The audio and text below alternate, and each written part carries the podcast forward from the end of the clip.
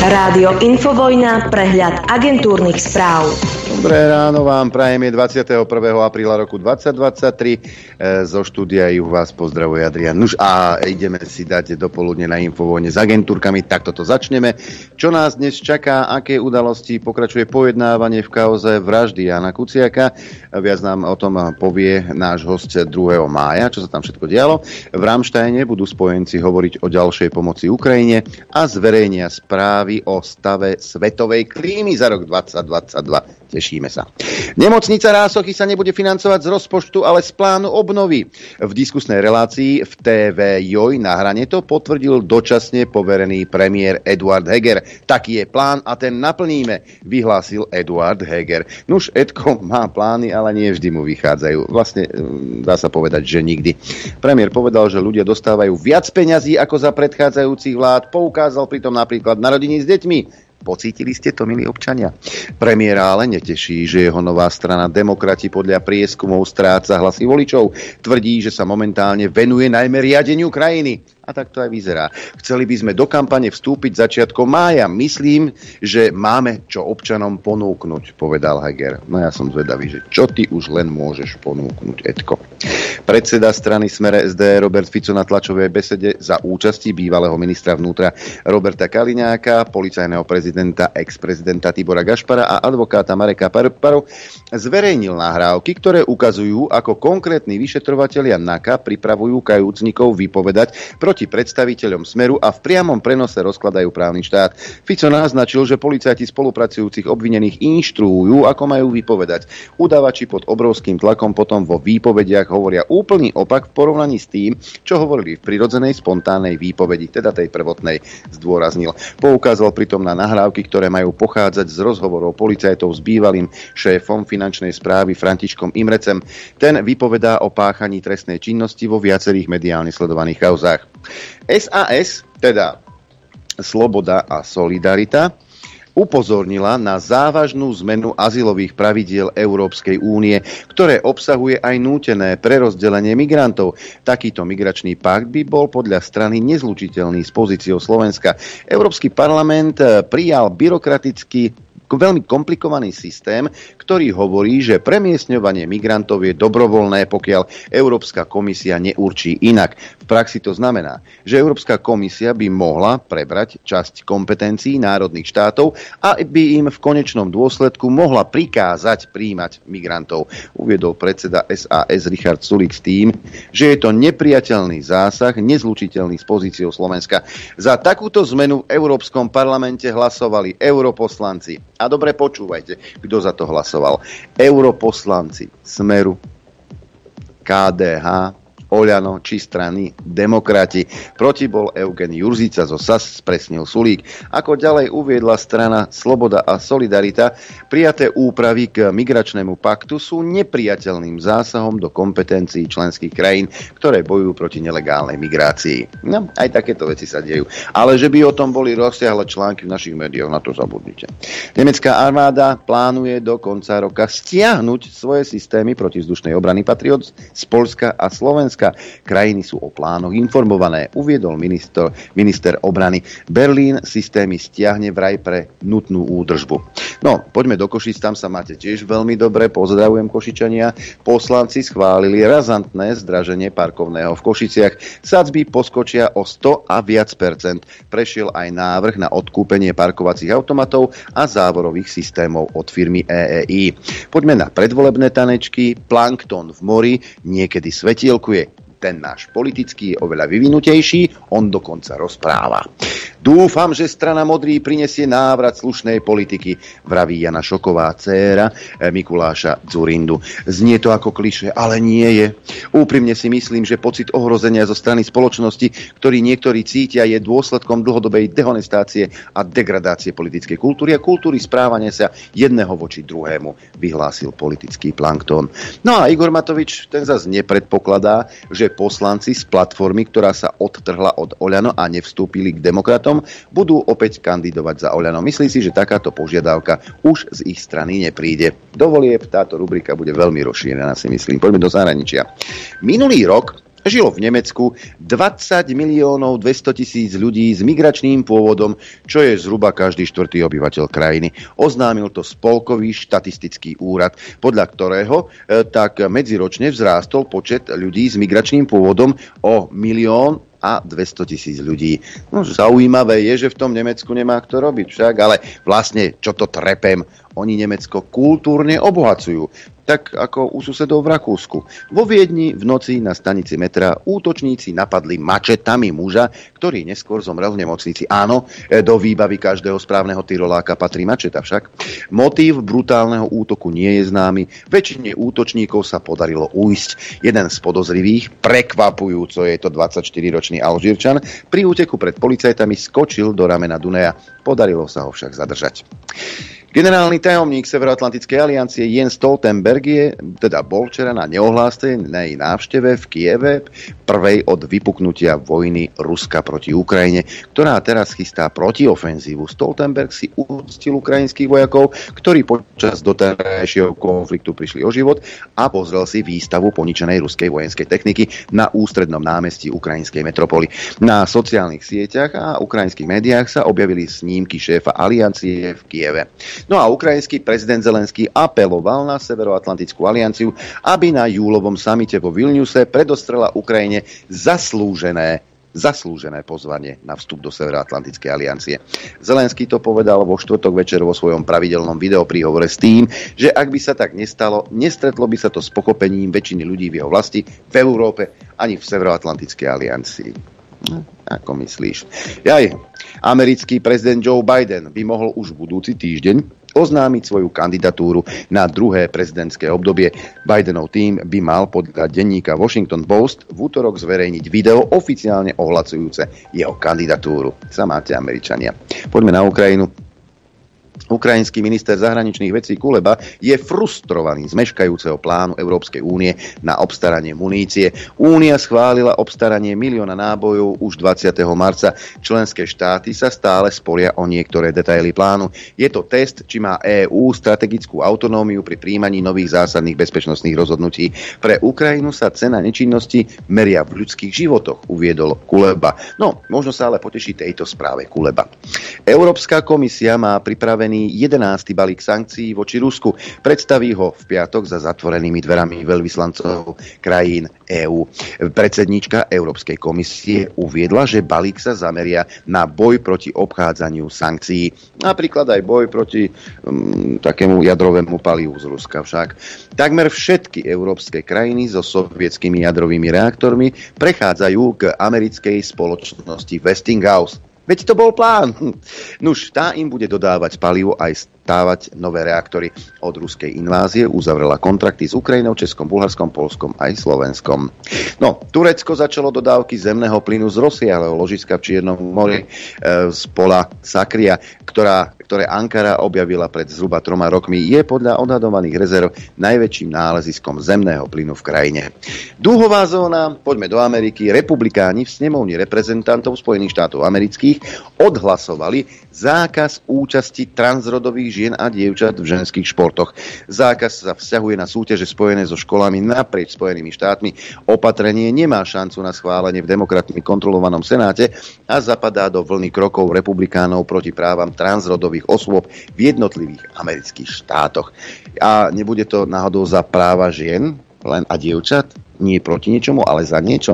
Ja sa len pýtam. Ešte jedna zaujímavosť. Holandský skúsený diplomat skončil vo funkcii pre svoje výroky o pôvode Ukrajincov. E, Ron van Dartel je bývalý holandský veľvyslanec v Srbsku, Polsku a Rusku. Do funkcie, v ktorej mal podporiť holandskú účasť na obnove Ukrajiny, ho vymenovali pred necelými troma týždňami. A kde je problém? Ukrajinci sú tiež Rusi. Na to nesmieme zabúdať. Taká je realita, povedal. Podľa holandského ministerstva zahraničia tento komentár urobil pred, svojimi, pred svojim vymenovaním do funkcie začiatku začiatkom apríla, ale zverejnené to bolo až potom, čo sa postu ujal. Nuž a musel byť odídený. Predpoveď počasia.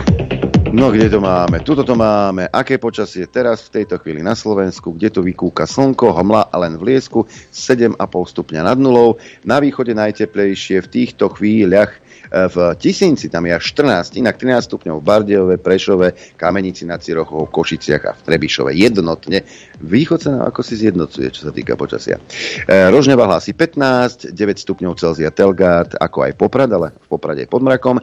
Žilina 10 stupňov, na Chopku minus 1 stupeň, 9,5 v Martine, 8,5 na Sliači, takmer 15 v Bolkovciach, Žiar nad 12 stupňov, 16 v Dudinciach, čo je v podstate najteplejšie na Slovensku.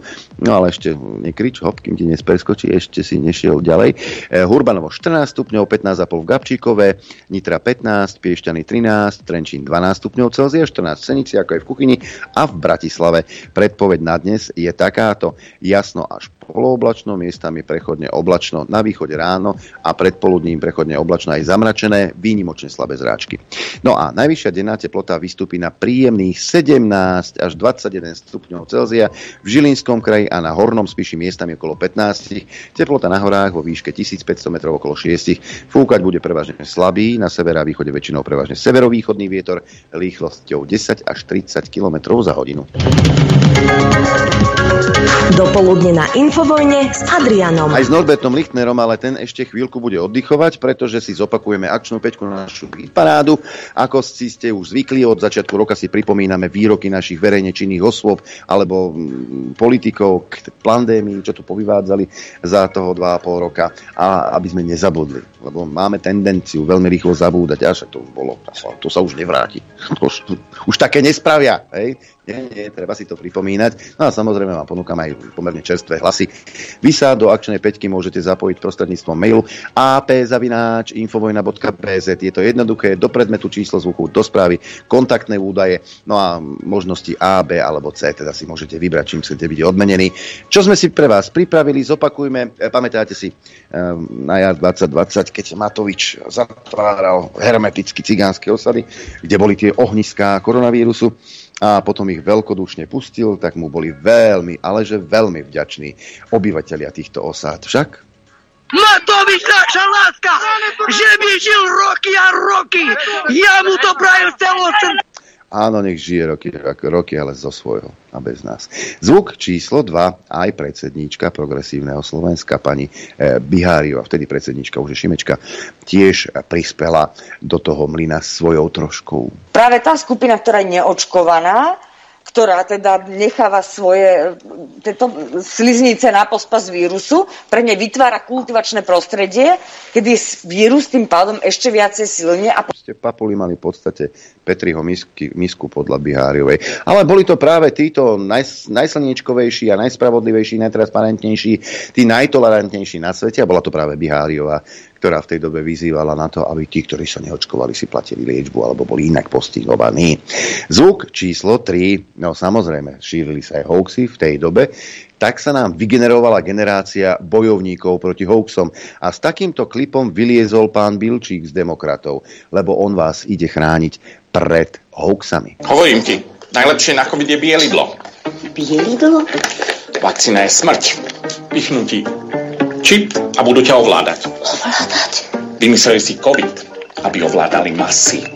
A, ak ten COVID neexistuje, tak na čo pijeme to bielidlo? Nepýtaj sa z prostosti a pí. Som europoslanec Vlado Bilčík a bojujem za vás proti dezinformáciám. Áno, aj takto intelektuálne môžeš klesnúť, keď si myslíš, že si veľký bojovník. Zvuk číslo 4 po tomto vyjadrení pán Kmec musel byť odídený v hlase z pozície nejakého zahranično-politického guru. Spoločnosť sa zjednotila, čo sa týka naši, nášho ukotvenia v západných e, štruktúrach. Naozaj sa spoločnosť zjednotila? Myslím si, že nie. Toto musíme vysvetľovať aj našim voličom, či už lavicovým alebo pravicovým. Tá suverénna politika už v čase globalizácie neexistuje. Žiadna krajina nie je suverénna.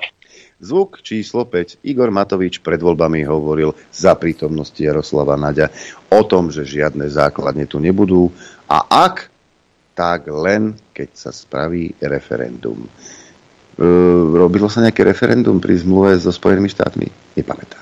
Viem dopredu povedať, že ak naše hnutie bude súčasťou budúcej koalície, nehrozí, že na Slovensku bude vybudovaná akákoľvek vojenská základňa bez toho, aby nie, že o tom rozhodla vláda, ale bez toho, aby o tom rozhodli ľudia v celonárodnom alebo teda celoštátnom referende. Tak, milí drahí priatelia, veľmi opatrne s tým, čo vám politici pred voľbami nasľubujú.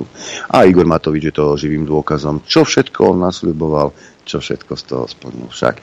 Zvuk číslo 1 Osada, dvojku má Biháriová, trojku Bilčík, štvorku Kmec, peťku Matovič. Mailová adresa apzavináč.infovojna.bz Dobré ráno, kolega. Pozdravujem ťa. Dobré ráno, debe poslucháčom a divákom. Vieš čo, ten, eh, ten nešťastník, čo musel odísť z toho, jak sa volá, kmet? Z toho, Kmec. Z toho No, hlasu. nie, nie, nie z hlasu, ale mal tam No. takú funkciu ako Hej. guru zahranično-politický, ale sa vzdal. Ale ako keď on povedal, že, že ten štát nie je proste on je suverénny, ako to, ale nie, ten chlapík neklamal. Zase to nie je, že on povedal nejakú koninu a teraz ho za to teda pozbavili funkcie alebo niečo proste, lebo on povedal nejakú sprostosť. Nepovedal, len povedal niečo, čo verejnosť by nemala vidieť. Vieš čo, ale to povedal dosť zásadnú vec, že teda verejnosť sme zjednotili v tom, že teda všetci chápeme politiku západu. Akú verejnosť? Lebo takto sú No pomílení tí, všetci. čo lupkajú jamkáče. No, Ale celú, a on povedal celú spoločnosť. a, tak ale A to, potom povedal, ale že oni to musia vysvetľovať ešte pravicovým a lavicovým voličom. Komu chceš vysvetľovať, keď spoločnosť je zjednotená? Ale tak to, to, treba mu vysvetliť, že ja teda, ako mne to jasné nie je, ja zjednotený nie som, tak možno kvôli mne a ešte pár hlupákom a by to mal vysvetliť. Ale s tou, s tou samostatnosťou, s tou suverenitou, e, to je pravda. Hej. Nech sa pozriete kamkoľvek, je to pravda. Spojené štáty, ktoré akože ovládajú o, väčšinu Európy a sveta, tí tiež nie sú, tiež nie sú suverénni. A možno sa musíte zamyslieť nad tým, že akože, že a koľko? Tak potom, tak potom ako to je? Kto to riadi? Alebo Biden to neriadi, na to môže zriadiť jed. Má problém udržať moč, nie to ešte No, riadiť nejakú krajinu. A nevie sa udržať ani keď ide, okolo neho nejaké mladé devčatko. No tak to, no. tam sú... s- Ja som púšťal videa, pred rokmi som púšťal, jak on lúbka. On, Dalai Lama, to je taká... To je taká... Taká cháska. Hej. A ľudia sa čudujú, že proste čo sa deje, nedeje sa. No ale ja by som, počúvajte, bolo by dobré, tých máme, lebo naozaj, ako my máme málo tých migrantov, Adrian. Ako máme ich málo. málo. A tuto ľalia 60 kilákov od uh, hlavného slnečkárskeho mesta Slovenska, hej, kde polka ľudí je vymetených slnečkárov. Treba tým Alžírčanom naznačiť, že niektorí obyvateľia Bratislavy by ich tam radi videli. No. Rozumieš? Možno by mohli ísť navštíviť aj túto Nikolsonovú. Abo by mohli čakať pred úradom vlády. Nech obohatia teda Slovensko. Lebo pamätáme si na tie ich drístia reči? Keď začala tá vlna. Však treba si tam nasťahovať do tej Bratislavy nejakých Alžírčanov. Ale veď Pročko vykrikoval, že on si ubytuje rodinu. Nech. On s tým pro nemá problém. Podľa mňa Koľko- by im koľko- ešte mal aj mačety kúpiť. Hej, koľko tých e, Sýrčanov si ubytoval Pročko u seba doma, len tak mimochodom.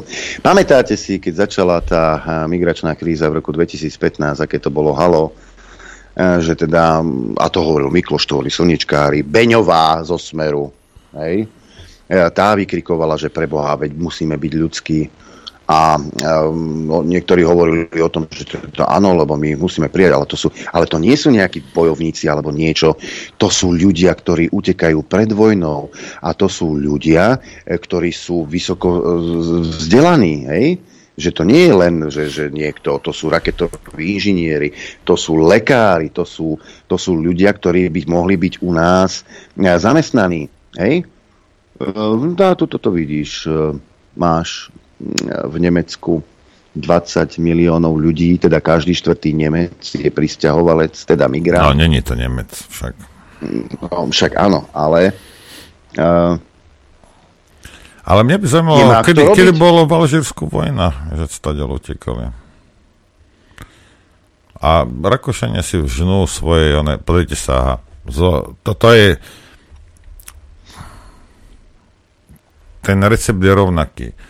Zvolíš si hajzlov, hej, lebo ja neviem, lebo má jamky, lebo to není Fico, alebo ja neviem čo, hej, potom ti na, na, nasáčkuje, nasáčkuje ti takýchto, ideš večer po ulici a niekto ti mačetovo otvorí hlavu. Hej.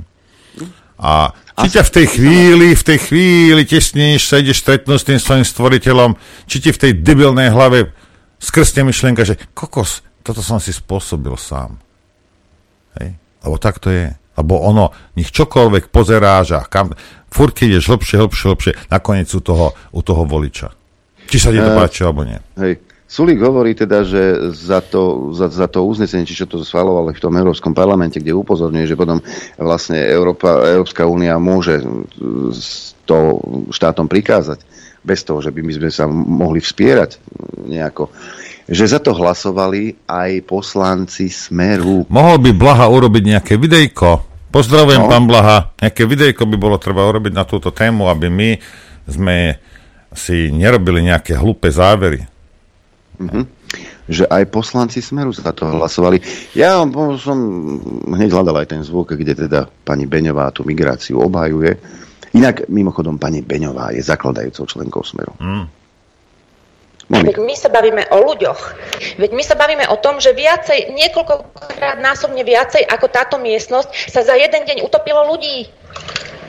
Tak si predstavte teraz, tí, ktorí sa tu smejete, ako utekáte z krajiny, kde je vojna, kde môžu zabiť vaše deti, kde môžu znásilniť vašu ženu, kde môžu zabiť vás. Utekáte z tej krajiny, priplávate k nejakému brehu a tam vám povedia, viete čo, vráťte sa preč, my vás tu nechceme. My máme svoj komfort, my si chodíme tu na dovolenky, my tu máme preplnenú južnú magistrálu smerom z Nemecka a z Rakúska a z Talianska do Chorvátska, lebo tam sa cítime bezpečne, tam chceme ísť na dovolenky. Čo to je za chorý prístup, ktorý tu počujem v tejto krajine? Čo tak, pani Beňová, bojovať proti tomu, aby tí ľudia utekali z tých krajín, aby tam tie konflikty neboli? To by muselo ísť proti Američanom, vieš, je to... Ja, to som zabudol. Bože. Inak, keď sme pri tom, tak Amerika to je čisto mierový, e, mierový projekt a oni vlastne po celom svete bojujú za demokraciu a prinášajú mier. Toto, no, aj demokraciu prinášajú, lebo mnohé krajiny demokraciu nemajú a oni ti ju donesú. Hej, hej. Eh, s demokratickými bombami. A vyzer, hej, tá, tá demokracia vyzerá ako čípok, hej, tak áno, má krydelka. No. To je huma, humanitárna, humanitárna mm, injekcia, to sa hmm. tak... Teda tento týždeň bolo také výročie jedno. V roku 1961, a neviem, tuším, to bolo 18. apríla, sa uskutočnila invázia v zálive Svíň. Hm kubánsky exulanti podporovaní Spojenými štátmi americkými sa neúspešne pokúsili zosadiť Fidela Castra. Americká vláda, lebo americká vláda nezasahuje do vnútorných záležitostí krajín. Čo ste sa zbláznili? Toto bude asi hoax. Možno to vymažeme z čítaniek a z dejepisu. Americká vláda začala vyvíjať snahy o zvrhnutie Fidela Castra už krátko potom, ako sa po víťazstve kubánskej revolúcie a úteku diktátora Batistu z Kuby ujal moci prezident Spojených štátov amerických Dwight Eisenhower schválil 17. marca 1960 plán vypracovaný špeciálnym výborom pre tajné operácie, ktorý spočíval v tom, že s utajenou americkou pomocou sa mal zvrhnúť Castrov režim s utajenou americkou pomocou. A na tej Ukrajine ale Američania nepomáhajú utajenou americkou pomocou. Americká spravodajská služba CIA verbovala kubánskych migrantov e, na Floride pre inváziu na Kube. Vycvičení Kubánci mali po vylodení hľadať podporu medzi miestnym obyvateľstvom a postúpiť až do Havany.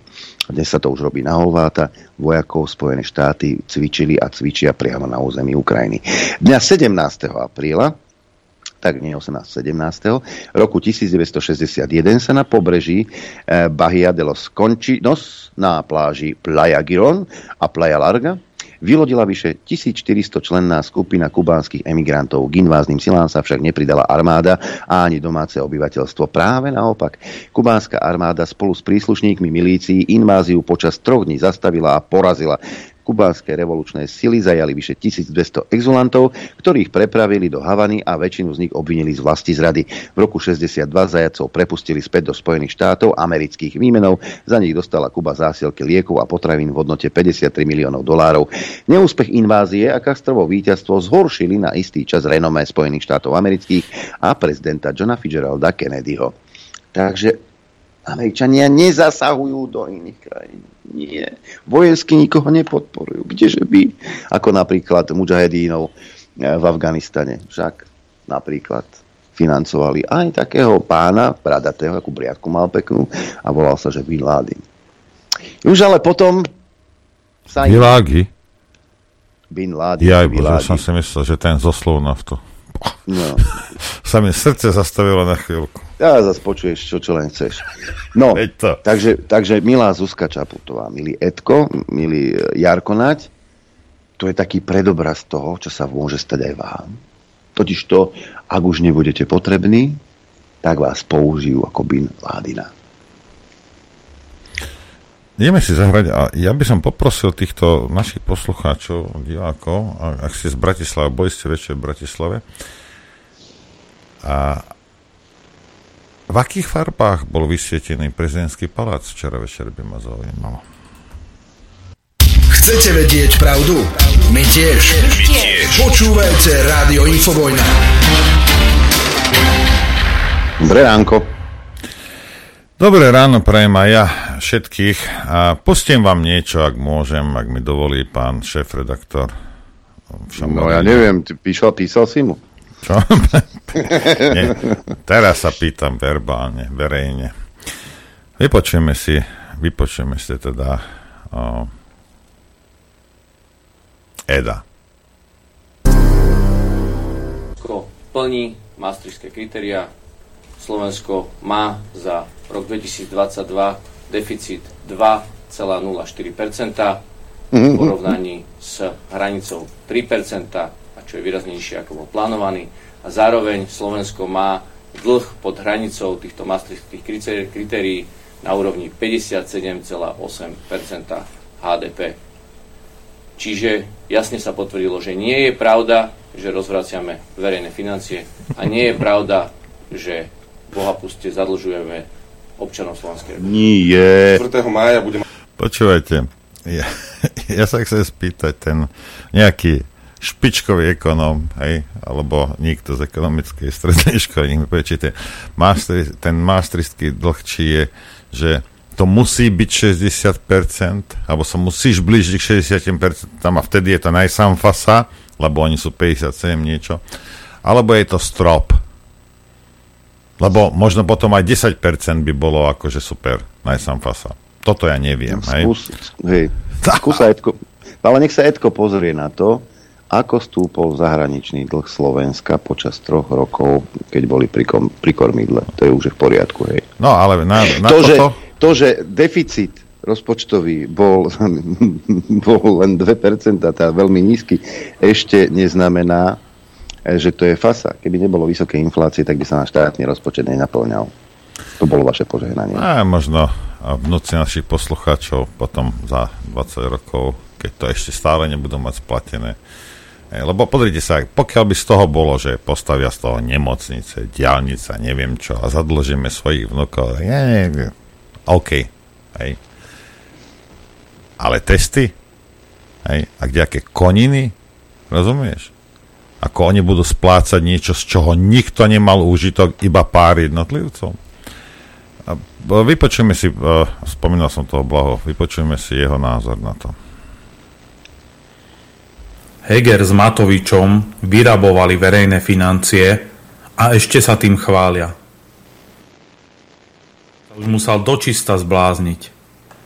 Verejné financie sú v totálnom rozklade, verejný dlh stúpol o 10%, deficit je o minimálne 1% vyšší ako za nás a v absolútnych číslach je dlh vyšší o zhruba 20 miliard eur. A Heger sa vyrehlený postaví na tlačovku, že hurá, aj tak plníme maastrichtské kritéria pána Beka, veď tie sme plnili aj pred 20 rokmi. To je akože úspech. Za nás boli deficity okolo 1% a verejný dlh okolo 47% HDP. Vrieskali po nás, že prázdna špajza a grécka cesta a títo pravičiarsky tragédii zadlžili Slovensko na takmer 58% HDP a hrajú sa na fiškálnych hrdinov. A ešte sa oháňajú Eurostatom, že to je slovo Božie. Ale keď ten istý Eurostat priniesol pred mesiacom správu, že Slovensko je kvôli Hegerovi a Matovičovi druhá najchudobnejšia krajina EÚ, tak sa hádzali o zem, že Eurostat má zlé čísla a Slováci sa vraj majú skvele. Nehovoriac o tom, že tá ich dnešná alchýmia s číslami, ktorú Heger predvádzal na tlačovke, je len znôžka nezmyslov. Vláda nehospodári lepšie. Vláda len využíva extrémne zdražovanie na vyšší výber daní. Ľudia kvôli inflácii bezprecedentne chudobnejú a Heger si z toho pečie fešné číselka. A napriek tomu, že sa im do rozpočtu vďaka zdražovaniu sypú miliardy, oni nevedia priniesť ani také čísla, aké malo Slovensko, nie že za nás, ale dakedy v praveku za Zurindu. Zase sa ukázalo, že keď vládne lavica, hospodári lepšie a napriek tomu pravičiari hysterčia ale keď vládne pravica, stačia im 3 roky a rozvrátia verejné financie na rešeto. No pravicové médiá odrazu čušia. Olano so Saskou bezprecedentne zadlžili Slovensko. A my odmietame filozofiu, že oni nech zadlžujú a my budeme potom samoučelne šetriť. Kdeže? Slovensko dnes potrebuje pomoc. Seniorom sa musia radikálne zvýšiť dôchodky, rodiny si zaslúžia reálnu pomoc, Zamestnanci musia mať dramaticky vyššiu minimálnu mzdu. Liberáli tu 3 roky kašľali na ľudí a iba nakupovali testy a vakcíny, ktoré teraz hádžu do kanála. A samozrejme zbrane, aby ich potom mohli posielať na Ukrajinu. A teraz majú rozvrátené financie a v porovnaní s nami zvýšili dlh o desiatky miliárd. Ale hlavná vec, že otvárajú šampanské, že Maastricht – Heger to dal dnes na Fantociho. Celé zle. Najhoršie je na tom, že Heger už nikoho nezaujíma. Má výtlak zhruba ako Remišová, niekde na úrovni polotučného mlieka. O pol roka sa vráti k predaju vodky. Ak neskončí na psychiatrii. Skutočnú zodpovednosť nesie tá, ktorá túto fejkovú vládu drží pri živote. Čaputová. Za všetko môže ona a jej popletené progresívne Slovensko. Oni zničili Slovensko. Bezprecedentne zadlžili naše deti a zničili nám životy. Za to musia niesť zodpovednosť. Počujete, pani Čaputová? No, to je názor pána Blaho. Hej. Ja by som chcel ešte vedieť, uh, aký názor. Možno by si ma mal Adrianko zavolať, spýtať sa, ako sa má, že nech nám príde vysvetliť, ako hlasujú tí smeráci. Hej. Lebo Pozrite sa, toto, sa, toto nie je nič nové. Hej. Toto vieme, že toto robili smeráci aj za, keď boli pri vláde. Tu tlačil Fico nejakú kapustu, niečo rozprával, buchal sa do, do hrude a neviem čo, a ja vám ochránim vodu a riťpalovú a to ja neviem čo. A potichúčky v Európarlamente, hej, tých zapredanej protislovenskej špiny, čo sú tam smerácké, hej, hlasovali vždy tak, aby poškodili Slovensku a Slovákov. Toto nie je žiadna novinka, čo Adrian dneska čítal. Hej. To nie je, že ho, čo sa deje. Nie, nie, nie. Toto robili roky, rokúce. Hej. Zaujímavé je, že to aj Matovič včera ohlasil tlačovku na 16. s názvom Atomovka, kde no. sa teda chválil podobným štýlom, že on že aký je na to hrdý a teda, že všetci kuvici teraz musia byť ticho. Ale ja si nepamätám, že by pred týždňom, kedy bola zverejnená tá štatistika, alebo v septembri a okto- v oktobri um, minulého roku neurobili tlačovku, keď Rada pre rozpočtovú zodpovednosť upozorňuje, že dlhodobá udržateľnosť slovenských verejných financií je najhoršia v celej Európskej únii. Ak nechceme dopustiť krach štátu, je potrebné urobiť kroky pre ozdravovanie verejných financií. Európska komisia porovnáva krajiny únie na základe toho, ako sú dlhodobo stabilné ich verejné financie, to znamená, či sú verejné výdavky financovateľné verejnými príjmami mnoho rokov dopredu. A práve z toho porovnania komisia zistila, že Slovensko je na tom najhoršie. Upozornila na to Rada pre rozpočtovú zodpovednosť. Ale bombastická tlačovka nebola, čak. Veď vy ste sľubovali, ako všetko tu dáte do poriadku. Veď ten Fico kradol 3 miliardy ročne a vy to všetko dáte do poriadku. Tu sa bude dať žiť za 4 roky tak, ako pomaly vo Vatikáne. Realita je však niekde inde však. Milí súdruhovia, bratia a. Neschopnosť, hlúposť týchto ľudí, ktorí sú pri korite, je nekonečná. Sú len dve veci nekonečné, vesmír a ľudská hlúposť. A títo ľudia, ako aj Igor Matovič, má ešte toľko, že ten put seba zachovuje úplne, že nemá. Hej. Vydáva sa po Slovensku na turné s názvom Bez ochranky a má tu svoju mantru stále dokola tú istú, lebo Fico. Aj keď mu e, diváčka alebo účastnička tej debaty e, teda e, povie, čo si myslí. Ešte vám poviem, pán Matovič, na ktorom mieste je slovensk, slovenský občan. Na prvom mieste je Ukrajina, na druhom mieste sú Židia, na treťom mieste sú Cigani, na štvrtom mieste sú mer, e, migranti, na piatom mieste je LGBT, ak by ste nerozumeli buzeranti, a na šiestom mieste je slovenský občan. Viete si to predstaviť, čo ste porobili s týmito ľuďmi? A vy to chcete dať dokopy. Ja na vašom mieste by som sa strčala do diery, ani by som noc nevyťahla, No, zase idete pomôcť na škola. Pozrite sa. Vy tu vidíte Židov, LGBT, buzerantov, alebo neviem, koho ste všetkých spomenuli. Ja tu vidím tí, tie slovenské deti, ktoré vo veľkom Fico s Pelegrinim okrádali dlhé roky, lebo peniaze, čo patrili im, dávali sami sebe do zlatých tehal Kičurovi, vozili ich súkromným lietadlom do Dubaja, a on žili na svoje. úkor slovenských hey, rodín s deťmi. Ide, ide. A my sme ich napriek ťažkej dobe dali tým rodinám s deťmi. No, tá pani, neviem, kto to bol, hej, je to úplne jedno, ale ako je trošku pomílená. To prvé a druhé miesto treba prehodiť. To nie je tak, ako to ona povedala. To je hoax. Pravda je. Pravda je iná. Hej. Môžeme ju odpáliť. Ale v každom... Vždy, v každom... vždy na prvom mieste je niekto iný než Slovan. Verte mi, verte mi. Hej. A Ukrajinec je Slovan, hej, takže nemôže byť na prvom mieste. Nikdy. Milý Igorko, ty vidíš teda tie deti, ktoré okrádal Fico. Ja vidím tiež deti. Ja vidím tie deti, ktoré dva roky nechodili do škôl. Ja vidím tie deti, ktoré sa dva roky učili uh, dištančne takzvané. Čo na tom, že 56 tisíc detí túto možnosť nemalo. Hej. Ja vidím deti, ktoré e, nevyrastali v kolektívoch, nestretávali sa so svojimi rovesníkmi, bolo im zakázané cvičiť, bol zakázaný pohyb v prírode. Ja vidím deti, ktorým ste ukradli detstvo. Ja vidím mládežníkov, dospievajúcich mladých ľudí, ktorých ste obrali o možnosť prejsť si veľmi dôležitou etapou svojho života. A to sú maturity tú skúsenosť. O toto ste ich obrali. Obrali ste ich o množstvo zážitkov, či už z prázdnin, keď do táborov sa museli nosiť testy a kraviny. Toto ste s nimi nacvičovali. Ukradli ste im doslova dva roky života, dva roky vývoja zdravého. A dnes to už vidíme, tie následky. Pán Matovič, ja vidím tie deti, ktoré majú psychické problémy, psychiatrov detských máme málo.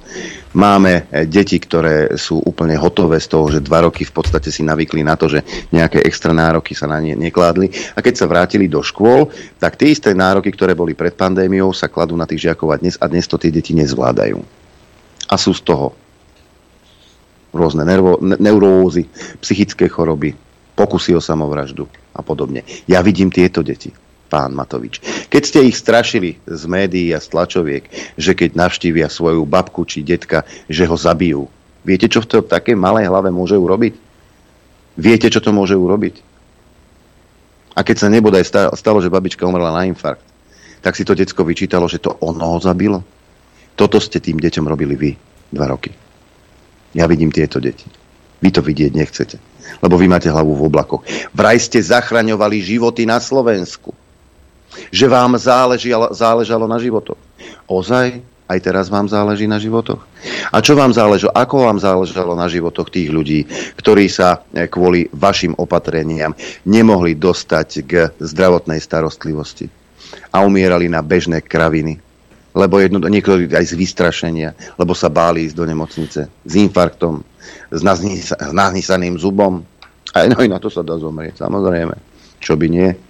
Ja, um, pán Matovič, vidím ľudí, ktorí mohli dostať to liečenie, mohli dostať lieky, alebo respektíve tú starostlivosť počas dvoch rokov a mohli žiť, mohli žiť napríklad.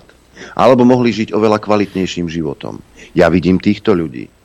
Ja vidím ľudí, ktorí prišli e, kvôli vám o svoje biznisy. Ja vidím ľudí, ktorí kvôli vám sa rozhadali tak v rodine, že už sa nerozprávajú. Ja vidím týchto ľudí. Vy samozrejme týchto ľudí nevidíte. Vraj, vraj vám ide o zdravie občanov Slovenskej republiky. Hmm. Pri, pritom uh, rušíte nemocnice. Lieky nie sú. Toto neviete zabezpečiť. Ale vám ide predovšetkým o zdravie. Ako ste nás dva roky presviečali. Včera som videl tiež reportáž na Markíze, kde teda redaktorka zisťovala, no, teda, že um, aká doba, za akú dobu sa ty vieš dostať ako žena na mamograf. Žena, pozor, nie mm, transrodová. No, no ale tak dá, dávaj pozor, veď Ej, na mamograf môžeš ísť s pomarančom v podprsenke. Môžeš, len si potom odhalený. Tak telefonovala do 7 veľkých nemocníc. Do 5 e, sa nedovolala alebo dokonca do šiestich. A v jednej, teraz, teraz aby som neklamal, či to nebola ženina, tak e, jej ponúkli termín na mamograf. Aký máme mesiac? Teraz máme apríl 2023. Mm. Že najbližší termín na mamograf má na február 2025. Mm. Takto vám ide o zdravie. Však ako ste sa tu búchali, trhali si gombíky, jak cigánka, keď je, keď je hysterická z blúzky. Ako vám ide o zdravie občanov Slovenskej republiky. No, my to vidíme, samozrejme. E, a, a ako, ako vám záleží na tom? Ruše, rušíte nemocnice, niektoré pôrodnice však? A tak ďalej, a tak ďalej by sme. Ja vidím týchto ľudí, pán Matovič. Vidím napríklad pendlerov, ktorí mali tiež svoje deti na Slovensku ktorí sa nemohli dostať na Slovensko, lebo by ste ich zavreli do koncentračných táborov. A nevideli svoje rodiny dlhé mesiace. Čo si myslíte? Ako fungujú tie rodiny dnes? Ja vidím toto. Vy ale vidíte stále len toho Fica. Nehovorím, že vidíte zle. Len si treba uvedomiť, že za posledného, posledné tri roky pod kuratelou Igora Matoviča sa tu udialo toľko zlého, že kto to nevidí, tak je buď hlupák, alebo to nechce vidieť, alebo je ten, ktorý sa na tom zúčastňoval. Však pán Čeka.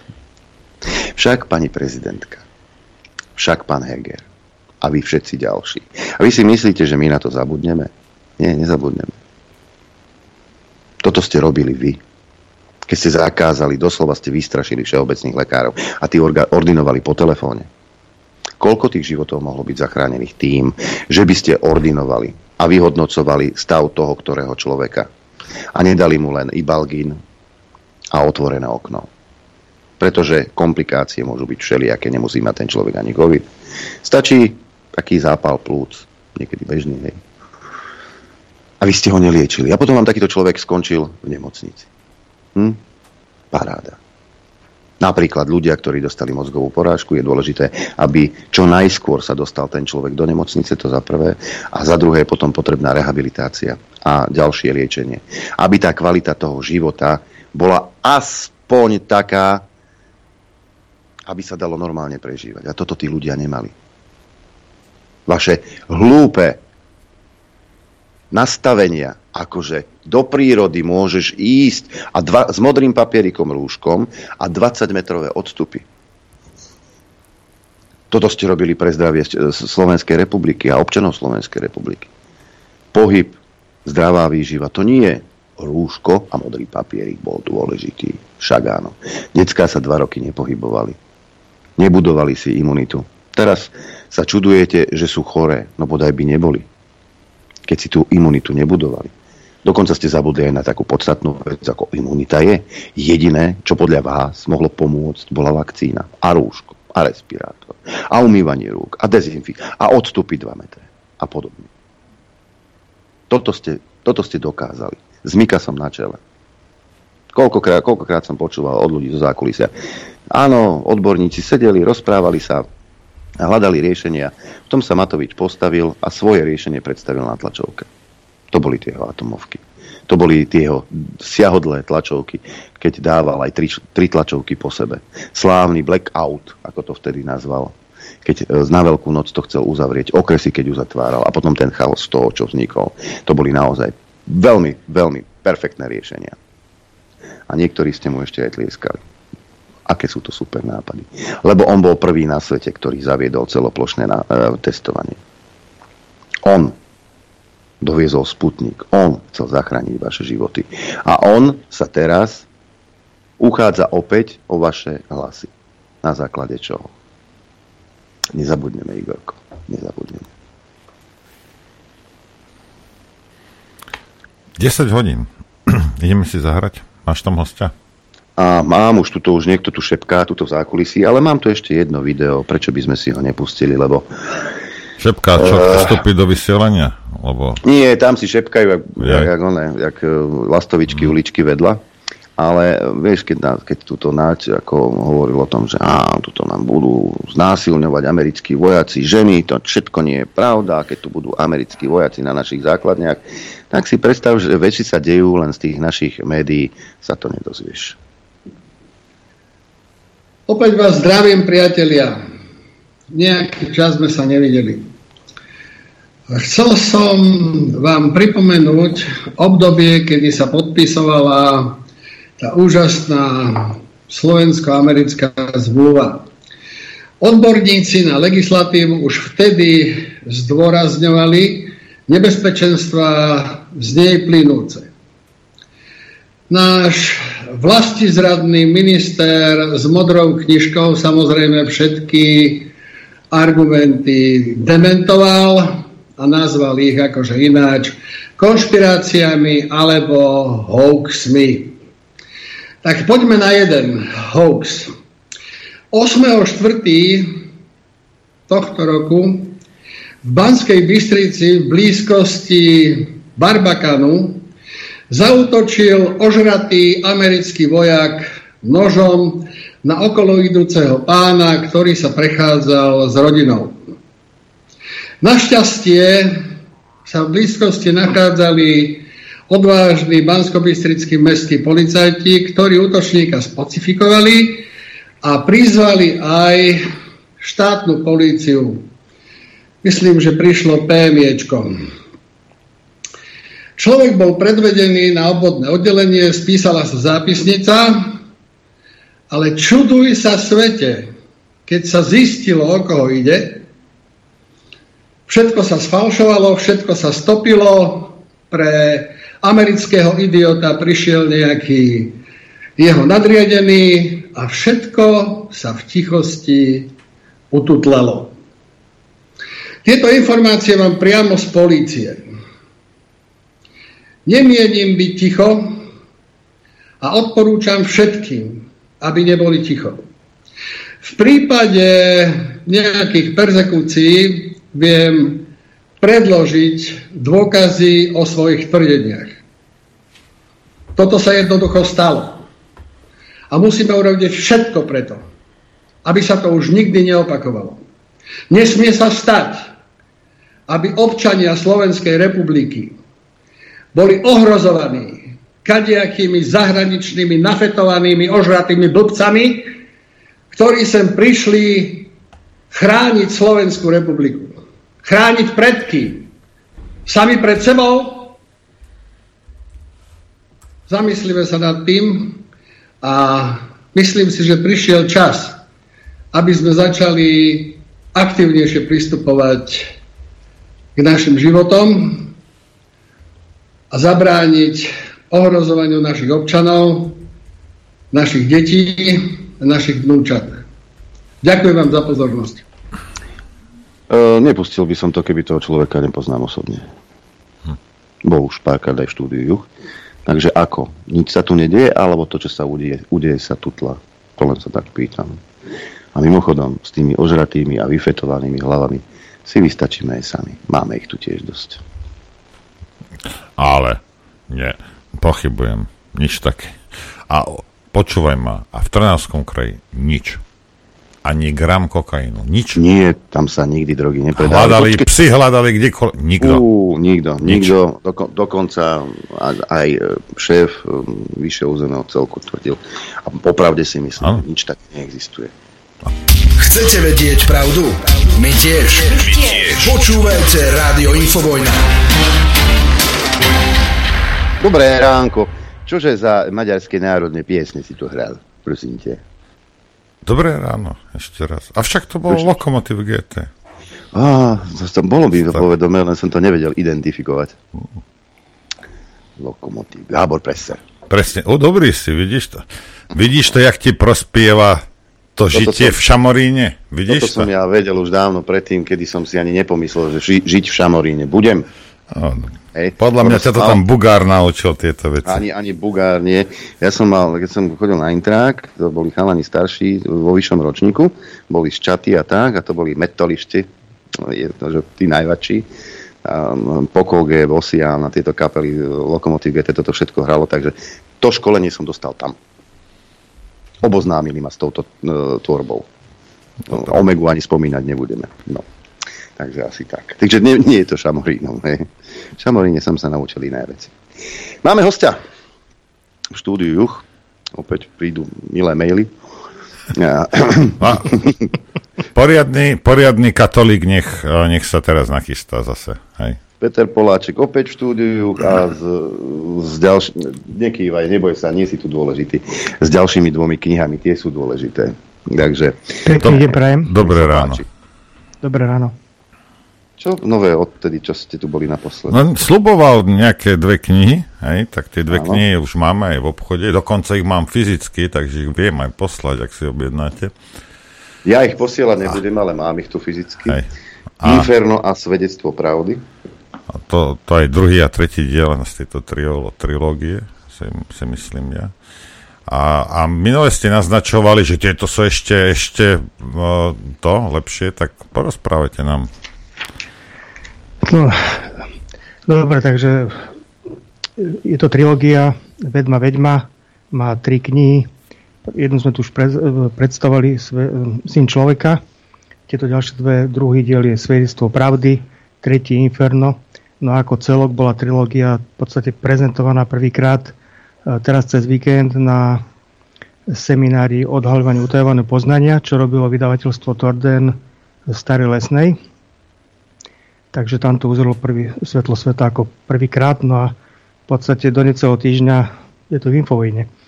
Takže keď by sme šli k, ku knihe Svedectvo pravdy, čo je druhý diel, e, tá je písaná na Puškinovi, e, poeme Ruslana Ludmila. Ono to vzniklo tak, že som e, dostal od vydavateľa do ruky knihu od vnútorného prediktora z SSR, Ruslana Ludmila, kde robili výklad tejto poemy. No a ja som to začal čítať a hneď naskočili úplne akože iné veci, ako tam oni písali, tak som si začal roz, písať poznámky a vznikla z toho kniha. No a potom tam je také zaujímavé, že v podstate tie kapitoly idú podľa tých piesní, ako sú v tej poeme. A e, kombinujem, kombinujem tam e, slovenské ľudové rozprávky, ruskú ľudovú rozprávku, chod tam nevedno kam priniesť to nevedno čo od Afanasieva, rovesník Dobšinského. E, potom tam kombinujem aj viaceré diela niektorých ruských autorov a napríklad vysvetľujem a spájam to aj e, s kvantovou mechanikou, ktorú v niektorých tých kontextoch vysvetľujem. A čo je také akože podstatné alebo najdôležitejšie na tejto knihe je, že ona je pokračovaním knihy Syn človeka, ale nejde, nie usporiadaná chronologicky, tak ako tá prvá, ale ide podľa tej poemy Ruslana Ludmila, čiže podľa toho, čo, ako sa odvíja dej ten poemy, tej poemy. A spájajú sa v nej, v podstate ide to podľa tém, či ide do hĺbky, tak napríklad uh, v prvej, hneď na začiatku vysvetľujem tie postavy, čo znamenajú tie postavy, tak uh, aby som teda nedostal nič dlžný, teda čo tým očakávania, ktoré máte, keď si vyzvali katolíku, aby sa hlásili, tak e, ústrednou postavou je tam jasne, že Ruslan, Ludmila, ale aj e, škaredý, hrbatý trpaslík Černomor. Jarčuška? E, Černomor, Čierny mor. Jarčuška som počul. Čierna smrť, či je temná identita Boh. A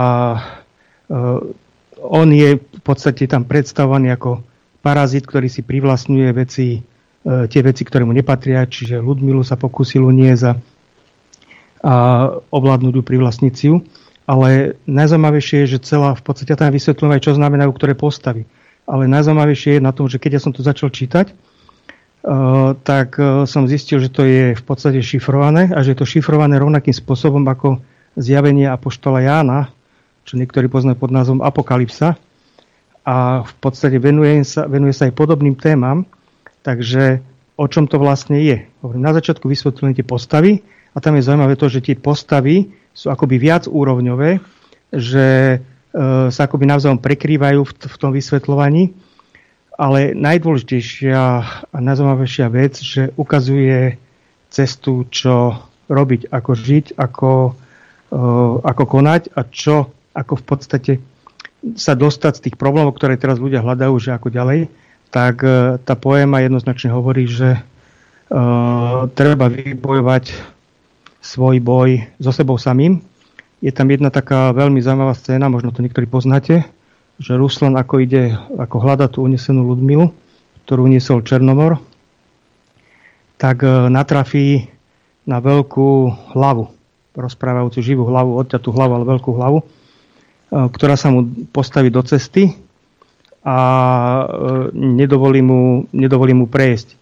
No a tam zvádza s ňou potom boj a nakoniec sa mu ju podarí v podstate prevaliť na bok No a nachádza tam veľmi zaujímavú vec. E, bohatierský meč. E, dvojsečný meč. A teraz, teraz tam prichádza k prepojeniu, že čo to znamená. A prepojenie je spojené s tou ruskou ľudovou rozprávkou chod tam nevedno kam, priniesť to nevedno čo.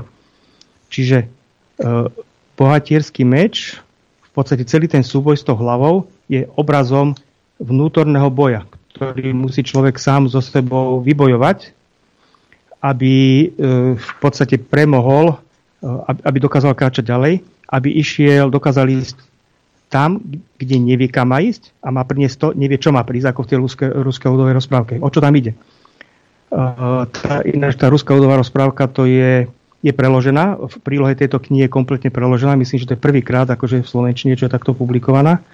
A to je naozaj poklad, lebo uh, tam uh, v podstate lukostrelec Fedot Eh, strely, poraní hrdličké krídlo, tá ho prosíš, aby jej nevykrútil krk, ale že sa, že sa mu odďačí, nakoniec sa premení na krásnu ženu, ktorá sa stavajú manželkou. No a potom prichádzajú tie starosti, keď si o ňu robí záľusk sám král, posiela na nesplniteľné misie a jedna z tých eh, nesplniteľných misií je, z ktorej sa nemá vrátiť, aby on mohol získať o manželku, tak je tá, že má ísť tam neviem kam a má priniesť to neviem čo.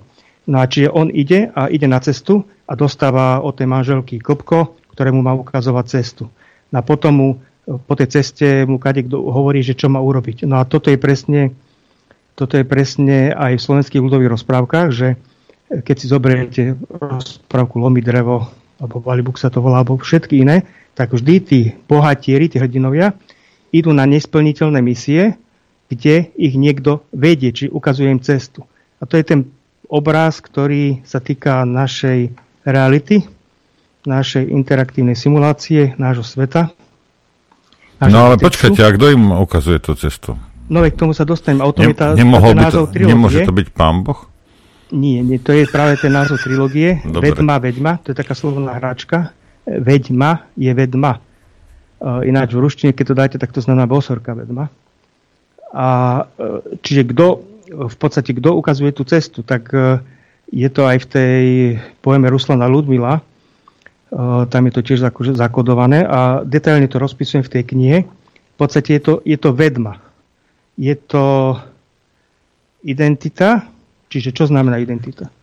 Mysel, vedomie, duch, živa alebo aj kvantový počítač. A je to niekto, kto je mimo našej interaktívnej simulácii, kto má nadhľad, kto pôsobí mimo čas, o kom rozprávujete všetky slovenské ľudové rozprávky a hovoria jedno jediné, že e, keďže my sme, keď to dáme príklad, tak predstavte si, že sa nachádzame v bludisku, to je táto naša zem. My e, všetko, čo sme schopní registrovať, registrujeme iba zmyslami.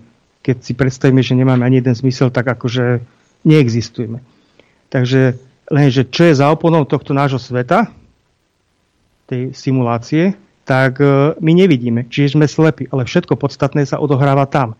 Čiže ak my tu nejako konáme, niečo robíme, tak my ani netušíme, čo je správne, lebo sme slepí. V podstate sme slepci, ktorí tápeme s tou paličkou a pokiaľ nám v závažných situáciách niekto e, neporadí, čiže niekto, kto je mimo, kto vidí, tak väčšinou konáme zle. A to je to, čo je v novom zákone napísané, že môže viesť slepý slepého.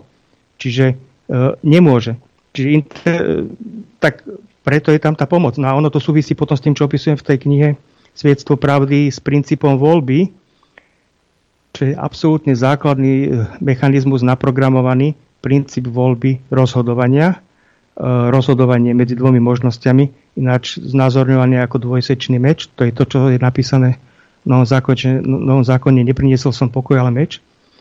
Takže áno, to súvisí aj s tým, čo sa okolo nás deje. Každý tu rozpráva o nejakom spájaní, zjednocovania tak, ale netuší, že to nie je možné, lebo nepozná ten základný mechanizmus, čo samozrejme využíva konceptuálna moc, nariadenie, že zjednotenie není možné, lebo existuje princíp voľby.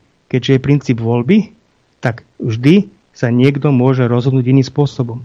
Na tu prichádzame už k tej e, temnej identite Boh, čiže Černomor, ktorý je zobrazený v tej poeme ako Černomor, ktorý, e, keďže princíp voľby, hej, máme dve cesty.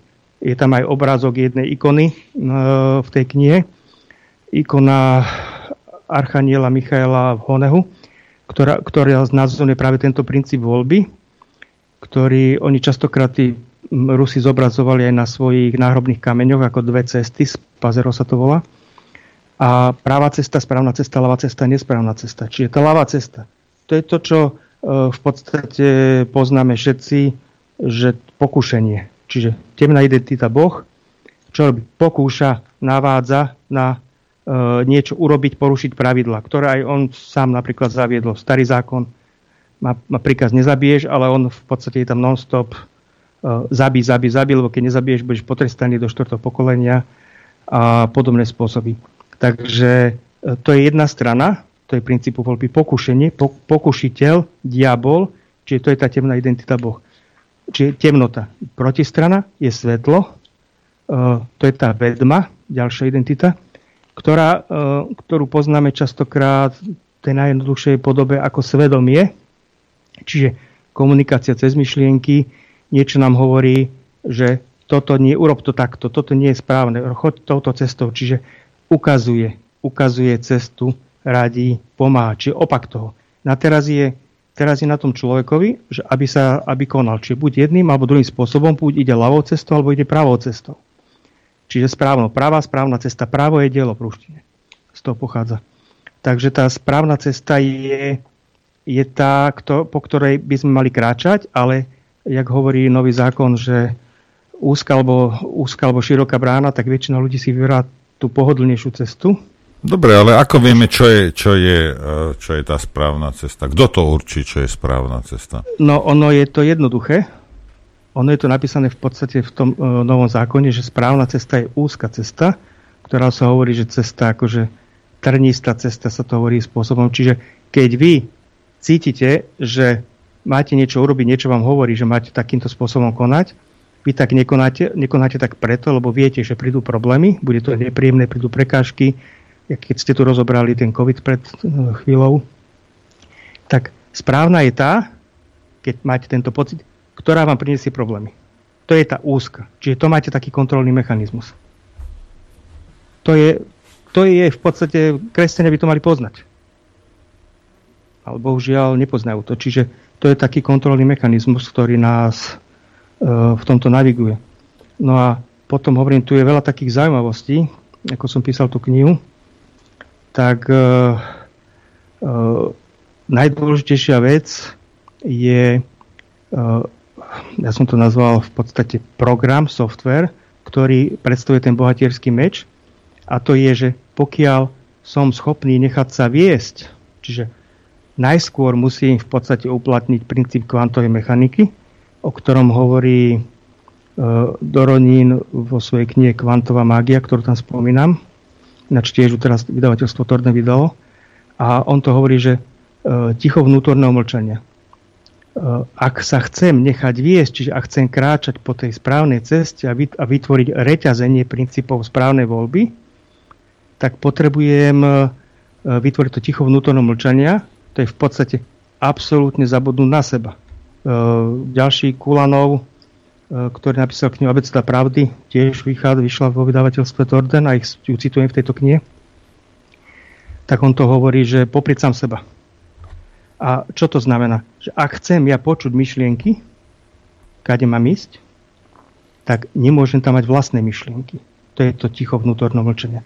A keď ich počujem, tak potom v podstate e, za každým mám princíp voľby. Pôjdem podľa toho, nepôjdem podľa toho. A z toho vychádza aj ten spôsob vedenia. On je striktne direktívny. Keď si zoberiete do Pšinského a slovenského ľudové rozprávky, tak tie hrdinovia, či už to bolo Lomidr, alebo hoci ktorý iný svetovládny rytier, oni to dostávajú nalinajkované.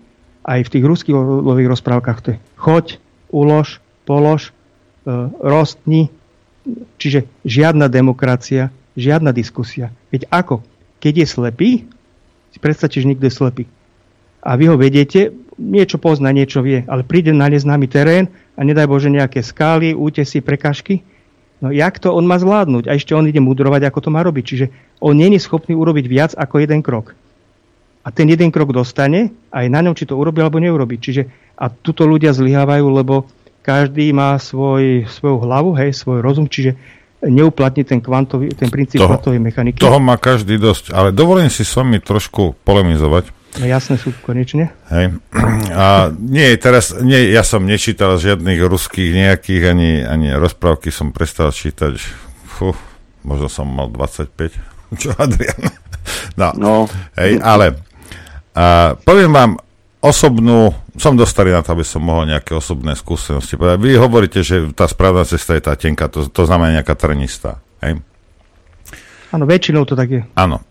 A ja vám poviem, toto sa mi stalo x krát, hej, toto nie je, že o trikrát sa mi stalo, alebo ne, x krát, hej, desiatky, 50 krát sa mi to možno 100 krát stalo za život čokoľvek som chcel kedy, to znamená urobiť rozhodnutie, aj tak človek sa to snaží podľa, urobiť podľa tých e, informácií, ktoré má čo najlepšie s ohľadom na veci, na ktorých mu záleží samozrejme. Aj.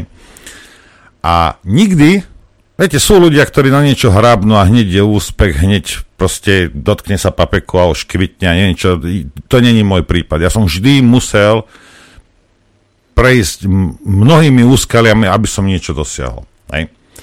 Ale naučil som sa jednu vec. Spravil som to rozhodnutie, dobre, idem touto cestou. Aj, ja neviem, či je taká, taká. Ja vždy viem, že bude trnistá, lebo, lebo vždy je to tak. Hej. A jedno poleno, druhé poleno, ja viem, že ich musím popreskakovať, hej, príde tretie poleno a ako náhle sa mi ukáže štvrté, ja viem, že musím prestať. Hej, takáto je moja skúsenosť. Hej. Prestanem a musím to celé si v tej hlave a, a urobiť to iným spôsobom. A časom sa vždy ukáže, že to, že som prestal, že som už nešiel, povedzme, cez to štvrté úskalie, že to bolo dobré rozhodnutie. Viete, že áno, hej, proste musím prekonať mnohé veci, aby som niečo, aby to bolo OK, ale keď je toho príliš veľa, tak uh, pre mňa je najlepšie, aspoň takú mám skúsenosť, cuknúť, zvážiť veci a ísť, ísť inou cestou a vždy sa časom ukáže, že som urobil dobre že som nešiel až do konca, rozumiete, že už desiate poleno a furt, že by som to preskakoval. No, no možno preto je to tak, že vy ste to nerobili po každom kroku. Ono to treba robiť po každom kroku, tú analýzu. Čiže vy si musíte spraviť hneď, nie až po treťom kroku, lebo potom ten štvrtý krok môže byť vedlo, aj keď to je ťažké. Čiže vy potrebujete tú analýzu robiť priebežne, za každým. Čiže možno je to v tom. Dobre, ale to znamená, že tá trnistá cesta nie znamená vždy, to som chcel len, hej. Ja hovorím ste, väčšinou. Hej, aby ste sa mi priznali k tomu, že nie každá trnistá cesta je tá správna cesta. Väčšinou je to tak, hej. ale hovorím, tam je potom ten princíp a ten je oveľa dôležitejší, nechať sa viesť. A to je to, či najjednoduchšia forma je to svedomie. Hovorím pre ľudí, aby tomu rozumeli, najjednoduchšia forma je svedomie. Čiže to, čo im hovorí, svedomie, že to, pokiaľ to majú svedomie samozrejme. Čiže lebo to svedomie je podstate myšlienková komunikácia, tá najjednoduchšia. No Viete, a... ja, podľa mňa, ešte vás preruším, zase ďalšia skúsenosť, a každý človek má svedomie, len niektorí ľudia sú s tým svedomím si takí, sú veľkí kamaráti. Hej? A povedzme, moje svedomie je také kamarátske, tak občas ma kopne do zadku. Hej? Ale mnoho ľudí si vie veľa zlých vecí, ktoré urobili alebo urobili, vedia si to nejakým spôsobom odôvodniť a dokážu s tým žiť. Iní ľudia to nedokážu. Ale hej? to, je, to není svedomie. To je ich uh, ospravedlňovanie, ktoré to je v podstate ich myslenie. Čiže to nemá nič spoločné so svedomím toto. No ale hovorím, kto chce, hovorím, toto je veľmi podrobne rozobrané, sa to aj tak kniha dobre číta, lebo sú tam úrievky zo slovenských ľudových rozprávok, z tých ruských ľudových rozprávok. A je to niekedy miestami až napínavé. Kamarát, keď to čítal, keď som to ešte písal prebežne kapitolu po kapitolu, tak hovorí, keď už bude ďalšia kapitola. No ale hovorím, táto kniha má aj také, má aj taký bočný produkt, tak nech to trošku tak akože oživím. Uh, tým, že uh, som mal Puškina, uh, Ruslana Ludmila, v podstate je to E, nebolo všetko preložené. Je to ruština 19. storočia. Potom e, tú rozprávku e, chod tam nevedno kam, priniesť to nevedno čo. Takisto je to jazyk 19. storočia, ruština, ktorá takisto nebola preložená. A keď som s tým chcel pracovať, musel som to prekladať. No a súbežne som pracoval s, s Dobšinského rozprávkami, hovorím, to rozprávky nie sú. To vôbec nie je pre deti a e, to je takisto jazyk 19. storočia. No a ja som normálne, jak som s tým pracoval, či to sú v podstate staršie formy jazyka, tak ja som normálne zostal doslova v šoku, miesta, e, v šoku, že čo som zistil. V podstate, ja keď si predstavíte, že teraz je ruský slovenský jazyk vzdialený od seba na pol metra, tak ja som zistil, že v tom 19. storočí to bolo čo aj 15 cm. No a zistil som to dvomi spôsobmi, že mnohí viete, že ruské slovo páchnuť e, znamená pá- voňať. Hej, že niečo vonia v ruštine. Áno. U nás je to, že smrdí. To je v polštine. No ale e, v jednej rozprávke, nie v tom najnovšom vydaní e, Dobčinského ľudových rozprávok, ale, či, či povesti, ale v tom staršom z 70. rokov, je v rozprávke Svetovládny rytier sa hovorí približne taká veta, že uvar mi taký obed, čo bude páchnuť na pol míle. Čiže to bola prvá vec, hovorím. Však ten jazyk používal slovo v tom 19. storočí, ktoré sa používa v ruštine. A potom opačne, zase v ruskom jazyku bolo veľa slov, ktorým, ktoré mi dávali zmysel v súčasnej slovenčine alebo v staršej slovenčine, ale v ruštine už mali úplne iný význam. No a predtým nejaký čas som bol na Slobodnom vysielači, kde e, rozprával jeden amatérsky historik a on hovoril jednu vec, sme sa tam rozprávali o, Maďar, rozprával o Maďarčine, ako vznikla Maďarčina, že to začalo vznikať na konci 18. storočia tak, až to propagovala církev, kňazi, šlachta. No a potom, potom v zákulisí povedal, že, no ale že Maďarčinu vytvorili jezuiti. A e, to, to bolo predtým, jak som začal písať túto knihu. No a mne sa tieto všetky veci spojili, hovorím, že blízko slovenského jazyka, ruského jazyka, že, že to malo k sebe bližšie. A mne to potom doplo, že čo sa vlastne dialo, že oni mali, že tieto dva jazyky zišli z jedného spoločného. Že obidve jazyky, slovenské a ruský, tie novodobé, sú projektom či projektovým produktom, ktorý sa spustil niekedy na konci 18. storočia. A keď si to zoberieme, že kto bol vtedy Rusku? Reformátorka Katarína Veľká, druhá. Kto bol v Horsku, Rakúsku, Horsku?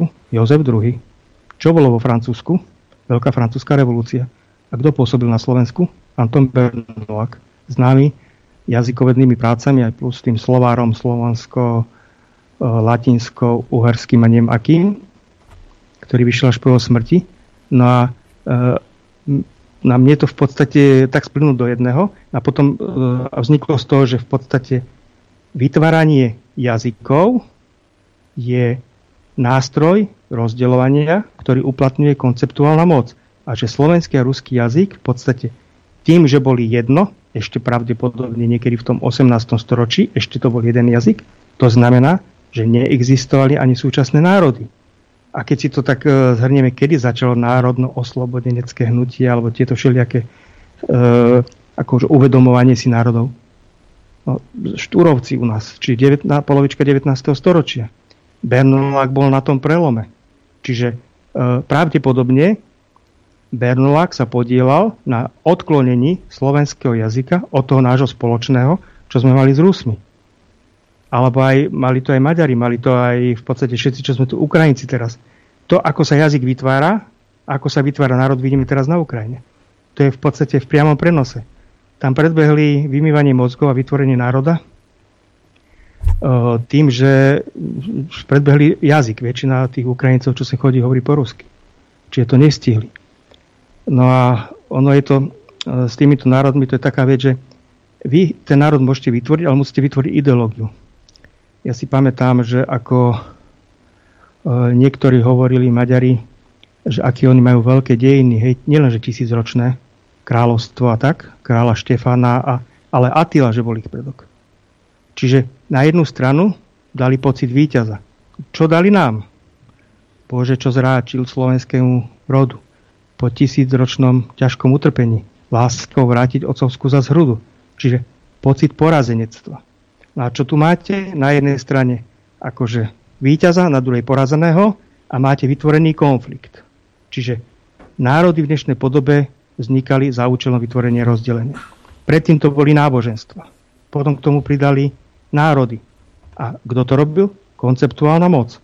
Čiže a on, nachádza, toto sa nachádza v podstate v úvode aj v závere knihy. A potom je tam ďalšia taká zaujímavá vec, že e, takisto, takýmto istým spôsobom konceptuálna moc vytvárala aj bohov alebo náboženské postavy. Čiže zoberte si, že potom osídlení, v podstate to, čo vy, o, píšem v prvej knihe, osídlení tejto reality, reality tak e, e, to správovanie tejto simulácie Eh, tento interaktívny simulácii tohto nášho sveta ešte v, na začiatkoch fungovalo eh, tým spôsobom, že nejaký správca, ktorý mal eh, priamu komunikáciu so stvoriteľom, či ktorý bol schopný tej komunikácie a videl, čiže bol, bol kázateľ alebo aj kozák, ukazoval cestu. V Rusku sa to hovorí, že níde rieky pradená kijom, to je z tej, z tej ikony, a on ukazoval cestu a ostatní to automaticky akceptovali. Tam nebolo, že nejaké konsenzuálne hlasovanie, väčšinové hlasovanie, nič. Tam e, v podstate kto videl, vedel, ten hovoril, čo treba robiť a ostatní to akceptovali. No a týchto, tí, títo ľudia, väčšina z nich boli ženy, lebo ženský uh, uh, ženy majú bližšie k tej vedme a mužský princíp je zase o tvoriteľské, stvori, tvori, tvorení, tvoriteľské práci stvorí bližšie k stvoriteľovi Čiže väčšina z týchto správcov boli ženy. Oni sa nám zachovali napríklad v starom zákone ako patriarchovia, sudcovia, proroci. No a v starom Egypte alebo e, u Slovanov, vedistov, ktorí voláme vedisti, e, títo patriarchovia v podstate, alebo títo správcovia, muži a ženy, poslúžili na vytvorenie bohov. Bohov a bohyň. Mužské, ženské, zase. A to v podstate vy ste tam potrebovali preniesť o, úctu na tú temnú identitu Boh, ktorá nebola jeden, ale mnohopočetná. Hovorím to zase v tej človeka vysvetľujem, že sieť identít a ako to fungovalo. A ako ste to spravili? Vy ste zobrali niekoho, kto bol známy, alebo o kom sa niečo vedelo, pridali ste k tomu nejaké vlastné potreby, požiadavky, čo ste potrebovali presadiť v tej spoločnosti a nasmerovali ste, dali ste mu titul Boh, aby smerovala k nemu nejaká úcta. A keď Slovania povedali, že, že bohovia sú naši predkovia, no mali pravdu. Z určitej miery, ale len šťastí. Čiže, a takto napríklad bola vytvorená aj postava Ježa Krista. Hovorím, jeden, jeden zdroj, jedna postava Radomír. Ďalšiu postavu, ktorá bola použitá, opisuje práve ten Kulanov e, v tom svojom diele Erek. Potom sa použili proroctvá, ktoré boli, aby sa e, z vízy vytvorili minulé udalosti a už zrazu máte náboženskú postavu, e, ktorú zakriete, podstavíte do popredia bývalo greckého náboženstva, ako to volali naši predkovia, a máte to. Čiže vytváranie nábo- bohov, náboženských postav, vytváranie národov, to všetko je mechanizmus konceptuálnej moci, ktorým sa sledovalo rozdelenie, čiže využíval sa znalosť ľudí a znalosť princípu voľby, že ľudia spolu v podstate nedokážu sa zjednocovať, dokážu iba zľaďovať svoje záujmy, pokiaľ sa prekrývajú, ale že vy, pokiaľ ten princíp poznáte, tak viete na tomto princípe rozdeľovania, viete ich ovládať, lebo vy, to vy vytvárate stáda, regulujete to. Vždy ich niekam smerujete. To je, jedni idú protestovať alebo idú pochodovať za mier, druhý za vojnu. Chápete? Čiže vždy, a, a vždy máte nad tým kontrolu. No a na záver tej e, druhej knihy, Svedectvo pravdy, tam aj sú uvedené v podstate, opisujem túto konceptuálnu moc, ako sa a vykreslom aj schémy, vyslovene schémy, ako sa vyviela v čase, odkiaľ kam prechádzala, že sú dve línie, jedna, jedna ktorú som nazval kresťanská, ale v podstate toto surové otrokárstvo, čistá temnota. A tá v podstate poslednú líniu, čo poznáme, bola v Egypte. V starom Egypte tam posledné miesto bola Alexandria, kde roku 333 e, prešla do Konštantinopolu, Carihradu, čo poznáme odtiaľ roku 1250 do Ríma, kde bola uh, doteraz. Druhá línia, uh, toto je tá línia, čo, z ktorej pochádzajú sionisti napríklad. A druhá línia zase Chasidi, to je tá vedická línia a tá bola v podstate po celý čas uh, tá, pocha- tá zišla z Nitry. Tam bolo centrum uh, tejto moci vedické, akože dlhé tisícročia. ročia a preto aj tá misia, cílová metóda ako 5. kolóny, v podstate oni prišli, e, prišli, pokusili sa ovládnuť to miesto, kde pôsobil ten najvyšší žrec v rámci tej konceptuálnej moci. A čo sa im vtedy v tom, 9, v tom 10. storočí nepodarilo, či 9. storočí a nakon, nakoniec v roku 990, potom 991 zomrel posledné to vedecké kniža svoje vládo tak táto konceptuálna moc z Nitry odišla do Asgaradu, nie Asgardu, Asgradu, lebo máte Petrograd, eh, čo je súčasný Omsk a tam bola až niekedy eh, do konca 18. storočia, kedy sa presunula podstate z vedické, sa stala už v podstate kresťanská. Veľká Tartaria sa spojila so Všeruským impériom a odtedy sídli toto centrum Petrohrade. No, Pán Poláček, ja, ja vás tu preruším, dáme si prestávku, aby sme dali rovnaký čas aj na tú tretiu knihu. A tej vašej teórii a, je zaujímavá, aj čo hovoríte s tým rozdelením a, vlastne s tými jazykmi. Ak je to pravda, ja nevriem, že je to pravdivé, ja iba že je to, je to veľmi zaujímavé, alebo dáva to nejakú logiku, čo hovoríte. A, ale ja nedokážem posúdiť, či ruština v, ja neviem, 18. a 17. storočí bola až tak podobná Slovenčine. Hej. Možno niekto sa ozve. Dáme si zatiaľ. Áno, názory hostia sa nemusia zhodovať e, s postojom redakcie. to nie, možno sa zhodujú, ja len neviem. ja len hovorím, že ja, ja neviem, hej, či je to tak. Ale je to, je to zaujímavý konštrukt, ako to určite je. Rádio Infovojna. Chcete vedieť pravdu? My tiež. My tiež. Počúvajte Rádio Infovojna. Dobre, dobrý deň vám prajem všetkých. Norbert? Dobrý deň, dobrý deň. No, túto štúdiu začína byť celkom peklo, už sa opiera slniečko do okien. Pri, prichádza, to, to je znak, že prichádza kolík. Mário prichádza. Kolík je na ceste. Mário Kolík je na ceste, začína to byť horúco, ako v takom pekle by som povedal a názov tej tretej trilógie pána Povačka je práve Inferno. Takže aspoň viem, ako sa cítiť. Áno, je to tak, takže tretia kniha Inferno a ona je taká, taký rekord, je to v podstate, lebo robil som síce prípravu na tú knihu nejakú, ale reálne som mu začal písať 5. marca. A minulý týždeň vo štvrtok už bola, bola dokončená tlač a v piatok bola v predaji. Čiže reálne napísanie knihy, korekcie až po tlač 40 dní. Takže to je taký, taký rekord vydavateľstva Torden. E, a čiže ako, alebo ako sa odčíta, alebo čím začína vlastne túto knihu. V podstate ona je postavená na Dante Alighieri E, napísal boskú komédiu, ktorá má tri časti. Jedna časť sa volá Peklo. Takže v podstate nejakú takú líniu hlavnú, e, takú hlavnú líniu tvorí v podstate to, to, toto dielo Danteho. a po, ktoré doplňam ešte GTO Faustom. No ale to je len, hovorím, taká hlavná línia.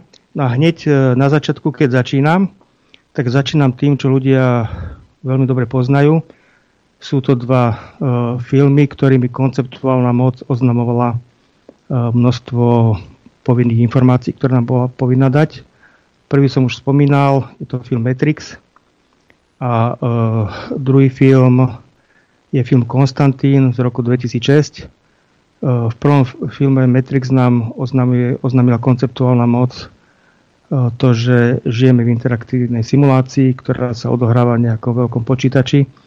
Čiže prežívame život skutočne, ale nie je to to, čo si myslíme. By tomu a... akože naozaj veríte tomuto? No ja to vysvetlím v tých knihách, na prednáškach som to detailne vysvetľoval, zdôvodňoval a ako, aby to malo logický konštrukt. Celú, predložil som celú štruktúru a schému e, skutočného bytia, to, čo je za oponou tejto interaktívnej simulácie. Čiže v podstate kvantová štruktúra, kvantová mechanika na to odkazuje. To, čo som, keď sme sa bavili o tej druhej knihe, tam to nájdete. Čiže kvantová mechanika e, výslovne poukazuje na to, že e, skutočný svet, čiže ten kvantový, je za oponou. Čiže všetko sa odohráva zmysly. Nemáte tu. Zmysly sú software. Mozog, čo máte, je software.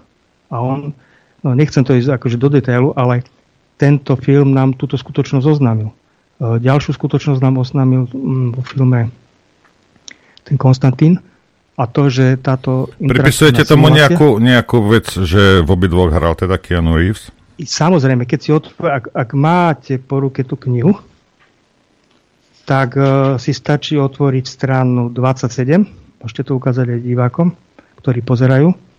Adrianko, ja a to nemám, takže... Stran, stranu 27. E, stranu 27 a v obidvoch, tam, sú, tam, dokon, tam dávam obrázky a v obidvoch filmoch je dokonca rovnaká, rovnaká scéna. Totožná zhodná scéna, kedy v podstate temnota ide, čiže Smith alebo tí démoni idú e, potom e, do vzduchu, akože vyskakujúcom e, e, hlavnom hrdinovi, čiže Neovi alebo, alebo tomu Konstantinovi a tento Konstant, film Konstantín konceptuálne moc hovorí, žijeme v pekle, žijeme v inferne, či tento náš svet je interaktívna, simu, e, interaktívne simulácie, je peklo, či je inferno. Čo hovorí v podstate, čo hovorí aj Dante. Uh, v tej svojej no počkajte, komiete. počkajte, pokiaľ toto je pravda, tak môžeme o vás povedať, že nie ste dobrý človek a o mne teda potom tiež. Keď sme v pekle. Ja hovorím, Prečo sme ja v pekle? Hovorím, no, Peť, ja hovorím o prostredí a k tomu sa dostanem. Či ja toto aj vysvetľujem. No tak, ale tak, za, ni- za niečo ste sa do pekla dostali, pán Poláček. Nie, nie, nie, nie pozor. Hm. Uh, to je ten omyl, to je ten omyl, tu vysvetľujem, ako to celé vzniklo, len to je na dosť dlho, hovorím, kto chce si to detailne prečítať, tak uh, má možnosť. Ale Vy ste už jak tí on... smeráci. Ste v pekle, ale ste tu nevinne. Uh, nie, nie, nie, nie. Ja, ja som nevinný. Ja som nie, nevinný. Som A v tejto knihe som použil 46 slovenských ľudových rozprávok. Lebo to, ako sa to stalo a čo sa udialo, je opísané v nich, u Dobšinského. A ono to súvisí s, s tým, čo sa dialo po osídlení Zeme a tak. To peklo nevzniklo hneď, ale ja to poviem inak. Keď si to zoberiete ako projekt, uh, že zoberete, že niečo je, to, to v podstate to, to bytie, alebo keď chceme povedať, že nejaký skutočný vesmír nie je ten, čo nám hovoria, je mimo sa oponou tejto interaktívnej simulácie a že to má nejakú štruktúru, tak a že je tam súboj, v podstate tam bol súboj, ktorý sa odzrkadlil aj v slovenských ľudových rozprávkach dobro, zlo, svetlo, temnota, e, čiže, alebo temná identita Boh versus stvoriteľ, tak e, dospejete k jednej veci, že keď vy vidíte, čo je temnota schopná a kam smeruje, tak čo spravíte? Lebo tá štruktúra, e, tá štruktúra toho bytia, ono to bolo jak matriošky a v podstate všade inak plynul čas, iná rýchlosť. U nás plynul ten čas v tejto interaktívnej simulácii najrýchlejšie. Čiže pokiaľ sa temnota, keď ste chceli nechať, e, aby všetci videli, čo, e, kam, to speje, kam to speje, tak v podstate potrebujete na to rýchle plynutie času. V podstate, aby uplynula veľká dĺžka času, že kedy sa tá temnota ukáže, že čo je zač. A v podstate produktom, či temnota, temnota uplatňuje tyraniu. Tyrania sa prenáša do interaktívnej simulácie a je otázka času, kedy prekročí určité mantinely a stáva sa peklom. A peklo je to, čo vidíme okolo seba. Uh, ja tam dávam aj, je tam dosť veľa obrázkov v tej knihe, ktoré to znázorňujú. Čiže, ale z čoho to peklo, čiže to, čo je medzi ľuďmi v tých vzťahoch, z čoho to vyplynulo. Vyplynulo to z toho, na čo navádzala temná identita toho pokušenia. Ona to robila v podstate zo zičných dôvodov, ale to zase ideme do tej kvantovej mechaniky, že ona mala záujem o kvantovú štruktúru, v podstate to, čo zobrazuje symbol vody, alebo symbol ohňa, alebo symbol vlasov, či v podstate samotný život. On je spojený s kvantovou štruktúrou. No a keďže ona ju chcela mať, tak a bola správcom a určovala pravidlá, tak e, pravidla určila tak, že e, boli nastavené a vy ste ich mali dodržiavať. Pokiaľ ste ich nedodržiavali, tak ona uplatňovala trest. Boh je spravodlivý sudca, ktorý dobrý odmenuje a zlých tresta. To máme 6 hlavných práv. A, e, čiže, a súčasne pokúšala, navádzala. Lebo keď vy ste v podstate, keď vy ste to nedodržiavali a išli ste proti pravidlám, čiže porušovali ste zákon, čo sa povie inak, že páchate hriech, tak prišiel trest. A ten trest e, v končnom dôsledku skôr či neskôr skončil pri tom, že vás skasírovalo tú kvantovú štruktúru. Čiže a vy keď ste sa chceli vyvíjať, tak tie ste ju potrebovali vytvoriť. Ale to hovorím, to idem trošku už e, do moc veľkého detailu, ale k tomu infernu. Čiže e, na čom bolo postavené inferno, alebo z čoho vzniklo inferno? Z tej základnej koncepcie temnoty, kde sa mať začalo chápať v zmysle ja chcem niečo mať, vlastniť, niečo niekoho. Mať v zmysle koncepcie svetla bolo nadobudnúť, mať, nadobudnúť e, pochopené poznanie, čiže rozvíjať vieru. Viera v zmysle pochopené poznanie. Čiže učiť sa. A mm, čiže tá tyrania moci, ktorá bola prenesená v podstate z temnej identity Boh, na, mm, mm ktorá to tu v určitom čase prevzala, cez konceptuálnu moc, čiže správcov, ktorí, e, ktorí nepoznáme v súčasnosti, ktorí vystupujú v pozadí. Čiže keď niekto povie, že za niečo môže Putin, tak to je blbosť, lebo on je iba obyčajný akože výkonná, výkonná štruktúra, takisto nejaký Serge alebo Rothschild, alebo títo, to sú všetci akože vys- otroci, ale vysoko postavení. Tí, ktorí sú zákulisí, to sú tí správcovia, čo som hovoril o tých schémach, ktoré sú v tej druhej knihe na konci. No a oni v podstate prenášali E, prenašali ten výkon tej koncepcie motíranie moci tak, že vytvorili e, pyramídu, ja to hovorím, e, tyranie emócie moci, čiže emócia moci je to, čo vzniká v podstate človek prirodzene, ten systém operačný, ktorý tu je, bol nastavený tak, že ste mali s určitým smerom. Čiže poviem to na príklade. Eh, lebo v tej kvantovej štruktúre presne máte operačný software, aplikačný software, realizačný software. No a je to ako z hrou ľadového hokeja, že máte, predstavte si, že máte ľadovú plochu a mantinely. To je operačný systém. Určuje vám priestor. Máte pravidlá hry, eh, čiže ktoré, podľa ktorých môžete hrať. To je aplikačný software, čiže vlastná identita, to sú tí hráči. A potom je nejaká tá schopnosť, už individuálna tých hráčov a to je ten realizačný software, ktorý hrajú na vy tú hru, hráte a nemôžete ho hrať mimo pravidel. Čiže keď vy ho začnete hrať mimo pravidel, tak prichádza nejaké varovanie, e, niečo, že niečo nie je v poriadku a to je napríklad ten pocit e, prázdnoty, že začnete sa za niečím hnať. No a keď niekto zistí, že keď môže niekomu ublížiť, či uplatní tyraniu, uplatní moc, jak ste sa tu bavili o tom covide, či nejaká pokladička si to užíva, že bude tam niekoho sekirovať a za to, že nemal, že nemal rúško, alebo že ho neobslúži, tak ona si užíva ten e, pocit, emócie, moci, lebo je to bolo umožnené. No a to je tak, že kto to raz skúsi, príklad Matovič, tak ten e, nevie, kedy má prestať. No a to máte s používaním násilia so všetkým. Ale ten, celá tá problematika v podstate vychádza z toho, že ja chcem mať. Na to presne opisujem v tejto knihe. Ja chcem, začína to, ja chcem mať niečo. Potom je, ja chcem mať niekoho. No a úplne, ako je, je k tomu veľa tých slovenských ľudových rozprávok, ale úplne ideálnou rozprávkou, kde sa to perfektne vysvetľuje, je Puškinová rozprávka o rybárovi a rybke. Myslím, že mnohí to poznajú. Ale pointa je tam tá, tam sú obidve, obidva tieto princípy vysvetlené, že najskôr to začína, ja chcem mať. Hej, keď uh, rybár ušetrí tú zlatú rybku a príde domov k manželke, starene, tak tá starena pri, sedí pri púkanom korete a mu začne nadávať, že aký on blázon, že prečo si ho nič nevypýtal, prečo nič nechcel, že, on, že ona chce nové korito, že nech tam ide a vypýta korito. Keď on ho vypýtal, príde a on mu začne zase nadávať, že, že aký on hlúpy, že prečo nevypýtal hneď novú chalupu. Zase ide, stane sa a rovnako to pokračuje. Už nie novú chalupu, ale že mal, že ona chce byť šlachtičnou, palác. No a potom zase to nestačí a chce byť cárovnou a potom t- ten starý, akože rybár, ten ako blbec všetko akože plní. A potom prichádza ten zlom, že keď ten, kedy z niečoho sa to upriamuje na niekoho.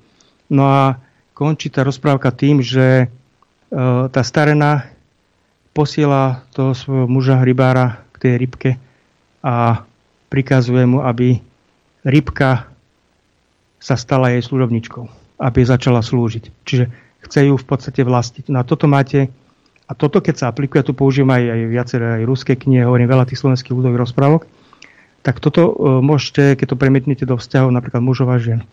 Na jednej strane máte uh, zotročovanie mužov ženami a na druhej strane zotročovanie žien mužmi. Uh, zotročovanie žien mužmi je klasická ukážka o rybárovi a rybke. Čiže ten rybár, je tam aj ďalšia rozprávka o cárovi Saltanovi, tam sa to tiež opakuje, ale tam sa ten eh, cár po určitom čase vzbúri tomu v podstate diktátu tých žien, v podstate tomu negatívnemu a e, postaví sa a povie nie. Rybár to nedokázal, čiže máte to Rajca Gorbačova, hej? ovplyvňovanie politikov ženami. Potom takých je čo bol ten prvý ukrajinský premiér, potom prevráti, ten mal manželku američanku. A v podstate viem, že e, na našich politikov boli nasadzované ženy, milenky a všeli, ako sa to akože robilo. Čiže e, ten muž je, ovláda, je jeho možné ovládať cez tú ženu dostať do otroctva. To tá ukážka toho rybára. Na druhej strane obchod so ženami, tak akože otroctvo a to, to je akože niečo katastrofálne, aspoň pre mňa a to je, hovorím, to sme sa dostali do toho, do tej fáze, že ja chcem mať niekoho, ale hovorím tomu predchádza, že ja chcem mať niečo. A keď nemám, tak mám vyslovene zlý pocit. A potom na tomto je postavené celé riadenie a všetky tie motivačné reči, ako naplňať, cieľe a tak. Asi keď poznáte ten obrázok somára s pohoničom, ktorý drží pred somárom mrkvu, tak v podstate ono je to, ono je to postavené na tomto, že uh, ja chcem mať, je väčšinou väčšinou ilúzia. E, sú to predstavy, za ktorými sa tí ľudia ženú. E, v druhej knihe to aj vysvetľujem, že je mŕtva voda. E, používaná zlým spôsobom a končí to v podstate katastrofou. A potom k tomu prichádza násilie. Samozrejme, už je kúsok násilov. Keď nemám niečo, tak mám vytvorené rozdelenia, a aké sme niektoré spomínali, tie potom idú ešte aj môžete na politické strany a to môže sa, až neviem, kde t- ten princíp rozdelenia. No a potom čo robíte? Viete, viete, s tými, viete s tými ľuďmi pracovať, viete sa s nimi akože vyslovne e, zahrávať a keď niekto niečo nemá, tak už má len krok k použitiu násilia.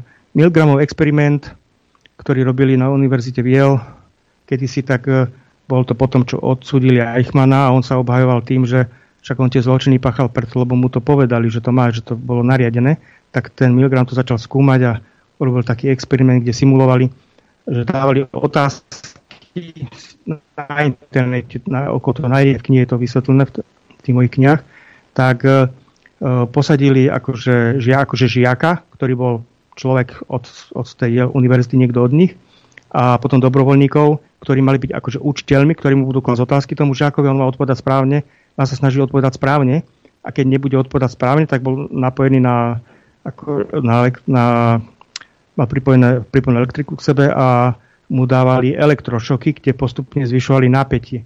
A tie posledné napätie, tie posledné to bolo nejakých 450 alebo koľko, 400, 450 V alebo koľko to bolo.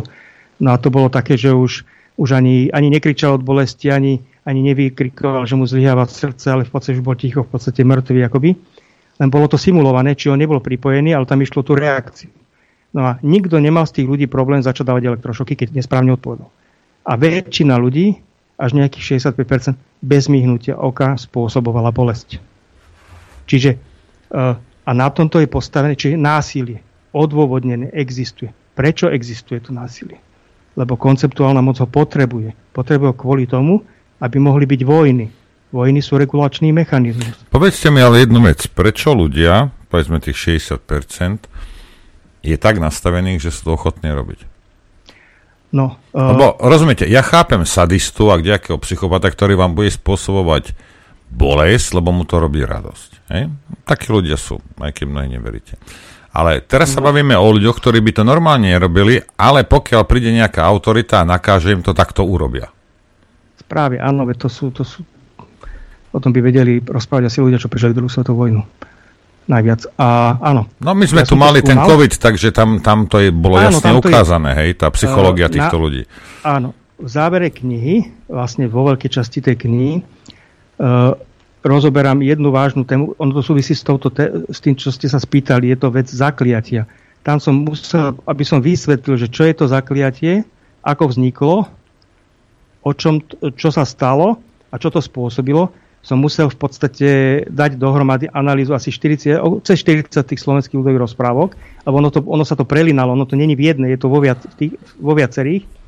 A výsledok bol ten, že viete, to zakliatie napríklad sa prejavovalo takým spôsobom, jak vy hovoríte, že bola zakliata žena a keď k nej e, prišiel nejak, keď tam prišiel nejaký muž, tak e jednoducho niečo sa v nej spustilo a musela ho zabiť.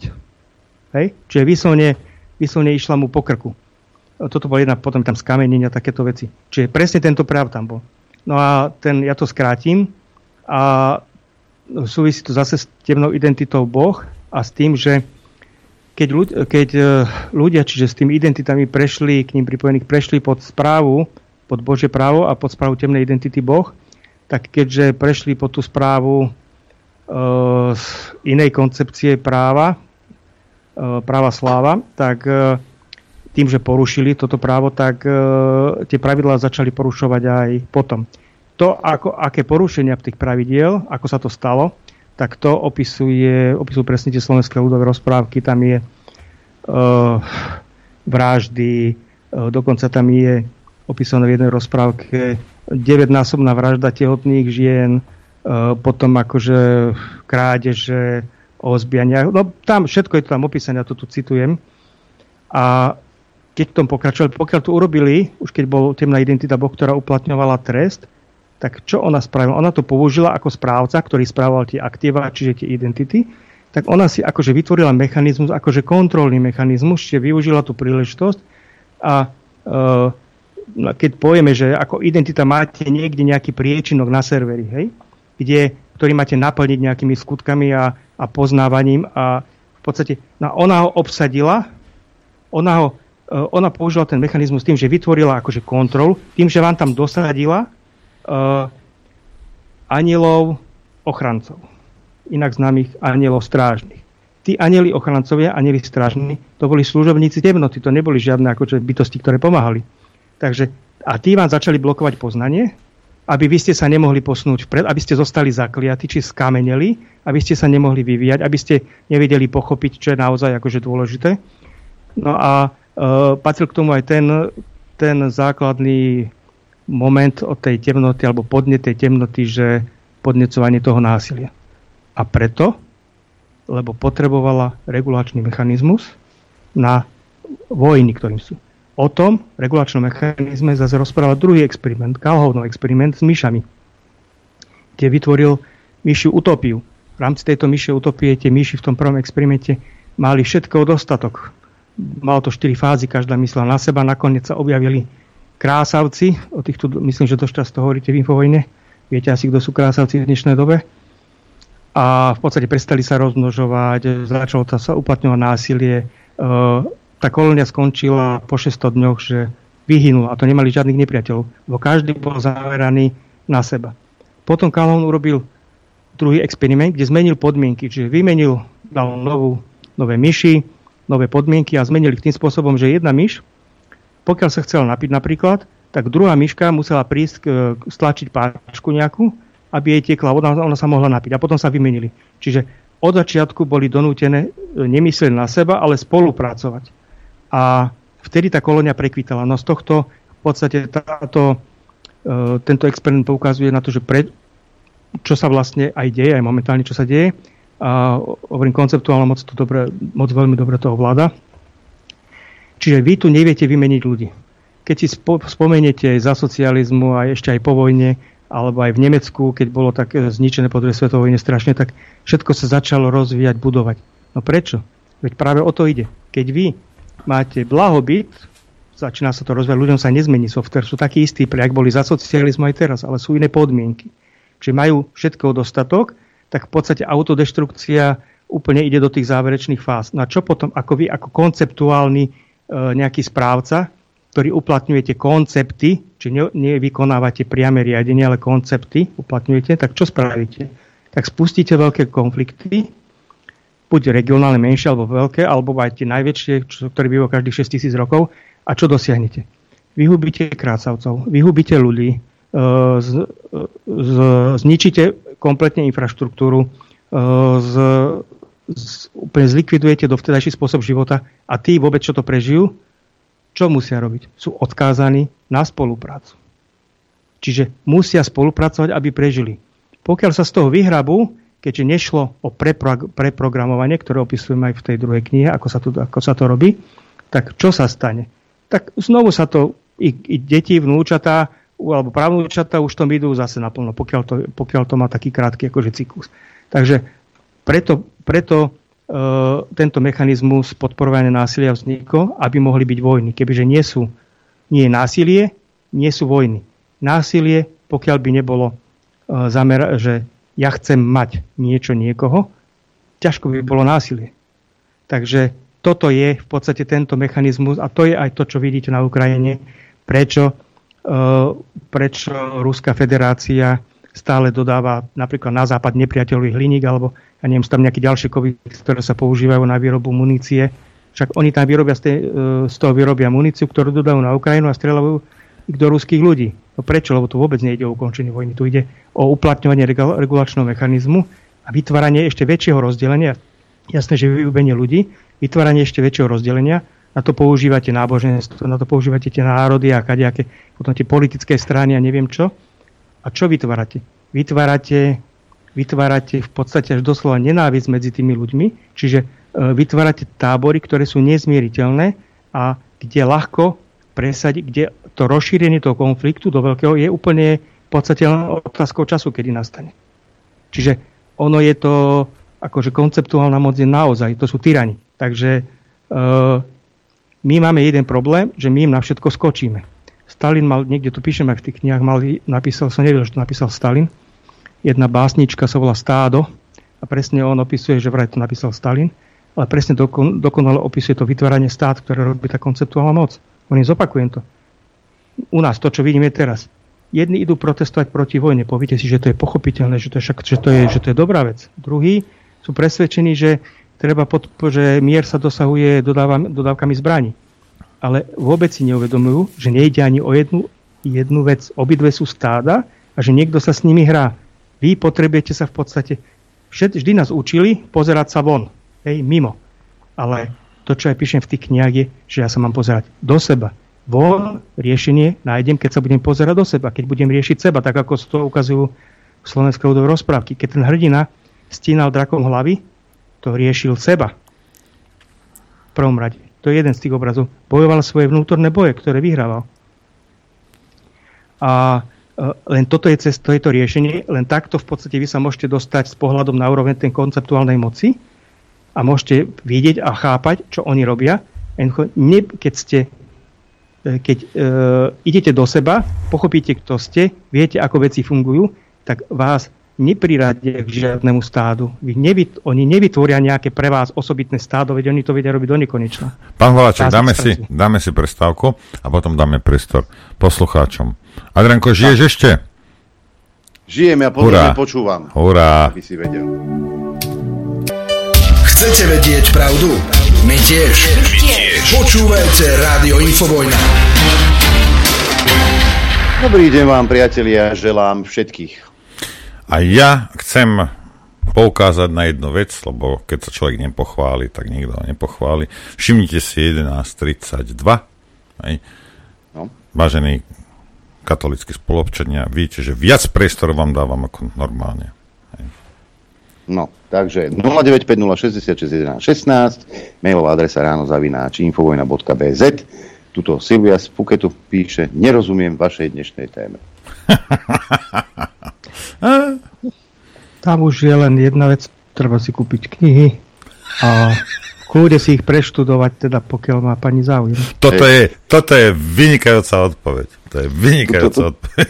Tuto, tuto je mail, ktorý dokazuje to, že niektorí počúvajú na pol ucha Vážení páni moderátori, prosím o reprodukovanie mojej otázky pánovi Andrejovi Dankovi, ktorého návštevu vášho štúdia ste vo vašom včerajšom vysielaní avizovali. Avizovali!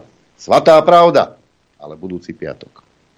Tak, máme prvý telefonát. Nech sa páči, počúvame. Dobrý deň. Dobrý deň. Dobrý deň. Dob- dobrý deň, Martin. Pozdravím všetkých. Veľká úcta, veľký rešpekt pánovi Polačekovi za jeho prácu. A mám len jednu otázku k tomu čo hovorí na otázku metafyziky. Ďakujem, pekný deň. Uh,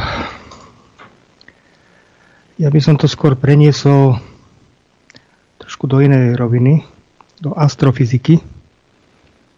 Uh, z jednoduchého dôvodu, že astrofyzika je niečo, čo je v interaktívnej simulácii, čo sa prejavuje v interaktívnej simulácii, čo je naprogramované. Čiže to máte to, čo napríklad opisujem v tej druhej knihe e, Svedectvo pravdy. E, naši predkovia v podstate vedisti, oni, ich symbolom základným bol rovnoramenný kríž, alebo keď to inak poviete, štvorcipa hviezda. Prečo? E, ten Viačeslav Kulanov hovorí o tom, že e, pokiaľ bol ten, táto hviezda, alebo štvorcipa hviezda, alebo tento kríž zobrazený v kruhu, kruhu, tak symbolizoval základný astrofyzikálny nástroj, čiže nástroj navigácie, ktorý nahradzoval súčasný GPS, podľa ktorého naši predkovia navigovali už 6000 rokov. Takže uh, on symbol, čiže v podstate na základe astrofyziky, čiže postavenia hviezd, uh, kedy ako slnko svieti, sa dala, sa dala určovať v podstate konkrétna poloha, či už na mori, na riekach alebo uh, na, súži, na súši. No a potom uh, toto ukazovanie cesty malo aj v podstate ďalší význam, že ukazovalo pravidla cesty života. A e, tieto pravidla cesty života bola, boli štyri v podstate ako tie štyri ramena. Ľubosť, e, pokoj, radosť a dobro. No a keďže išlo o kríž, tak e, keď si spomeniete na trest smrti ukrižovaním, tak to v podstate tá vetva surového otrokárstva, ktorú som je volal kresťania, aj keď som včera napísal článok, kde e, presne vysvetľujem, čo znamená slovo slávien, slovan aj kresťan, tak e, tá, tým, čo mali kríž ako základný symbol, a fakt základný, ktorý tvoril súčasť ich každodenného života, tak im tento kríž dopriala a dopriala im ho tak, že keď e, napríklad pri pokresťančovaní v Galii uh, ukrižovali, pribili, dopriali im ten kríž, na ktorý ho pribili a takto vznikla z toho v podstate taká, taká upravené, upravené dejiny trošku, že potlačené Spartakové povstanie, ktoré, ktoré kde ukrižovali niekoľko 20 tisíc akože otrokov, že tými otrokmi boli tí, ktorí sa nechceli podriadiť a zbúrili sa proti pokresťančovaniu, čiže to boli Slovania zvaní Etruskovia, a z tohto dôvodu e, ten etruský jazyk sa nesmie prekladať, aby náhodou niečo nevyšlo najavo. Takže akože sa nedá, aj keď sa dá. A... Máme telefonát. Počúvame, nech sa páči. Dobrý deň. Zdravím infovojnu moju rodnú. Christian. Ja by som povedal k tomu asi toľko tiež, je to silné kafe a skúsenosť životná mi povedala, že nie všetko logické je pravdivé, pretože pravdivosť sa ukazuje na úrovni poznania, je to dynamický jav. Samozrejme, ale otázka je, keď ste spomínali, tá jazyková archeológia je super fakt, zaklada sa tiež na logike a pravde, A bolo to aj v tých uh, anglosaských jazykoch, keď spomínal tých slovanských? To je moja otázka. Konec. Ďakujeme. Ďakujeme. Ja len rýchlu krátku odpoveď. Odporúčam si prečítať ten článok na peterpolacek.sk, najnovší článok. A tam presne to, čo znamená slovo Slovan, tak myslím, že najlepšie naozaj je potvrdené v, tých anglosa, v tom anglosaskom jazyku, či v angličtine, kde, ktoré potvrdzuje to, čo som zistil, keď som rozoberal, čo znamená to slovo Slovan a Slavien. Takže ale to odkážem na ten článok, lebo to je nadlho. Ja mám jednu technickú, ak môžem, Adrianko, Môžeš, rýchlo. Jasné. A prosím vás, a vidím, že niektorí si už objednávate tie knihy, hej, ale objednáte si všetky tri a platíte 59,70, čo ja vám v tom brániť nebudem, lebo kto som ja, by som vám zakázal rozhadovať si peniaze, obzvlášť keď idú smerom ku nám. Ale je možnosť, ak chcete všetky tri knihy, je možnosť, keď sa pozriete na tie knihy, tak o riadok nižšie je kombo Hej, všetkých troch kníh, ktoré sú potom za 54,90 a môžete takto ušetriť 5 eur. Tak neklikajte si to po jednom, dajte si to kombo, ak chcete všetky tri knihy a, a budete to mať lacnejšie. Toľko k tomu len doplním, že naozaj je, je odporúčam každému mať kompletne tie tri knihy, lebo no, aj samozrejme. tak budete musieť dokúpiť potom, lebo pokiaľ vás to bude zaujímať, lebo zistíte, že to odkazuje na niečo, čo je v tej inej knihe. Hej, to je poprepájane navzájom, takže a sa to doplňa. Mm-hmm. Máme ďalší telefonát, počúvame. Halo. Dobrý, zdraví. Dobrý. Počúva, počujeme sa? Áno. No, tu váš dávny poslúchač dlhoročný z okolia Rožňavy. E, zdravím vás chlapci aj vášho hostia. Veľmi zaujímavé veci rozprával, fakticky, na zamyslenie. Len by som mal dve také poznámky malé. Spomínal, že Maďarčín, že aj jezuiti upravovali a nejak e, vyvíjali No tak ja vám prečítam krátku vetu, potom pre, preklad do Slovenčiny a poviem, čo to je, hej. Takže, Láčatok sa im szintük kell mikvagy muk. Isapor is humum vagy muk. To je v maďarčine, staromaďarčine. A preklad do Slovenčiny je, uh, pardon, je to doslovne, hej, cirkevný preklad. Vidíte, bratia moji, svojimi očami, čo sme my. Hľa sme prach a popol. Je to pohrebná reč a modlitba z roku 1192. E, nachádza sa to v Praj kódex a je to e, jeden z prvých maďarských pisovných ako e, textov. E, takže keďže jezuitský rád e, založil Ignác, svetý Ignác Loyoli a v 1540 roku bol uznaný pápežom Pavlom III, takže si to neupravovali veľmi jezuiti. Jedna je pravda, že ten Juraj Kraj, ktorý to našiel a publikoval v roku 1770, bol jezuita. To je fakt. No ale len toľko k tomuto. A druhá, druhá akože vec je, že pán Pojaček hovoril, že mozog je e, software. A trošku mu oponujem, lebo jak e, staré akože náboženstva uznávajú trojedinosť človeka, u ktorej asi aj on má nejaké vedomosti a uznáva možno to, telo, duša a duch, tak v tejto konotácii mozog nie je software, ale hardware. A taký realizačný software je duša a všeobecný software je duch. Aspoň podľa mňa. Neviem, aký on má to. Ale Dobre, to ďakujeme.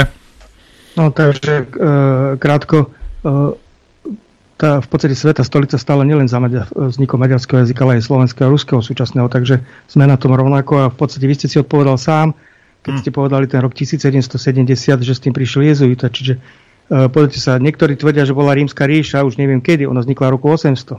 Ona tam nebola, ale akože teraz nás to učia, čiže nás učia kadečo. To je ako k tomu.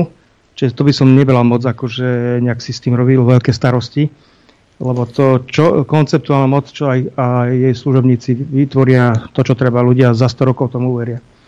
Uh, potom, čo sa týka toho, tej trojedinosti, že telo, duša, duch. Hovorím, k tomuto si treba prečítať tú moju knihu Syn človeka, tam to rozoberám fakt veľmi, veľmi detailne a idem a niečo potom doplňam aj e, v knihe Svedectvo pravdy, o tom, ako fungoval prenos obrazov. Čiže e, mozog je naozaj software. Keď sa bavíme o hardveri, tak e, to je tá kvantová štruktúra. Ale aby som, e, ale keď poviem, že aj to je software, tak je to takisto pravda, ale hovorím to je už o programovaní znakoch a to je tak náročná téma, že k tomu si treba sadnúť a čítať a to je syn človeka. Tuto mám mail od Vlada. Pozdravujem vás aj váš hostia, keď dáte hlupákovi a emočne tupému človeku moc, tak bude bez akýchkoľvek emócií a výčitiek ostatných ľudí aj zabíjať. Vidť nedávne liečenie ľudí pozitívnych na pseudokovid v našich nemocniciach. Koľko takých vyškolených špecialistov a odborníkov držalo ľudí na samotkách v nemocniciach v starobincoch a liečilo ich odporúčanými liekmi, pumpovali do nich kyslých, až kým nezomreli. Učitelia týrali deti v školách. V obchode obyčajná predtým milá a aj teraz slušná sa v dobe covidovej zmenila na zúrivého pitbula a na svojich zákazníkov už od dverí zjapala, keď nemali rúška alebo respirátor. S pozdravom, Vlado. Ale poviem vám, pán Palaček, jednu vec. Zase vlastná ano? skúsenosť, lebo ja nemôžem toto citovať denní gen, lebo ho nečítam. ale a, takýto na 99% týchto ľudí, ktorých popisoval tú, tú, tú predačku, stačí niekedy sa veľmi škaredo pozrieť. Hej? Ale tak, že pochopil, lebo sú jak zvieratka, pochopia, že, veľk, že prichádza veľké nebezpečenstvo. Alebo, hej, keď im švacnete jedno, v tej chvíli to končí. Celé tá, celá tá ich nadradenosť, rozumiete? Ono to je, ako keby sa spoliehali na to, že vy sa bojíte, hej, lebo to nie sú ľudia, ktorí proste by vedeli dominovať, hej, no nie sú. To sú ľudia, ktorí chytili sa príležitosti, že nejaká štátna moc stojí za nimi, hej, ale ako náhle im ukážete, že sa nebojíte, hej, alebo ako náhle oni zvieracím inštinktom zacítia, že bude zle, tak ustúpia od toho. Aj toto sú moje skúsenosti. Nie len vaše, ale to presne opisuje aj poema Ruslana Ludmila. Tam je to v podstate v postave Rodgaja, ktorý je v podstate z Babelí. Uh, symbolizuje to presne toto nekonanie, že oni zalezú do diery, ale ako nále sa objaví príležitosť, tak on príde a to spiaceho Ruslana ako zakole mečom, bez mm. vyhnutia oka a zober, zobere tú spiacu, uh, spiacu Ludmilu.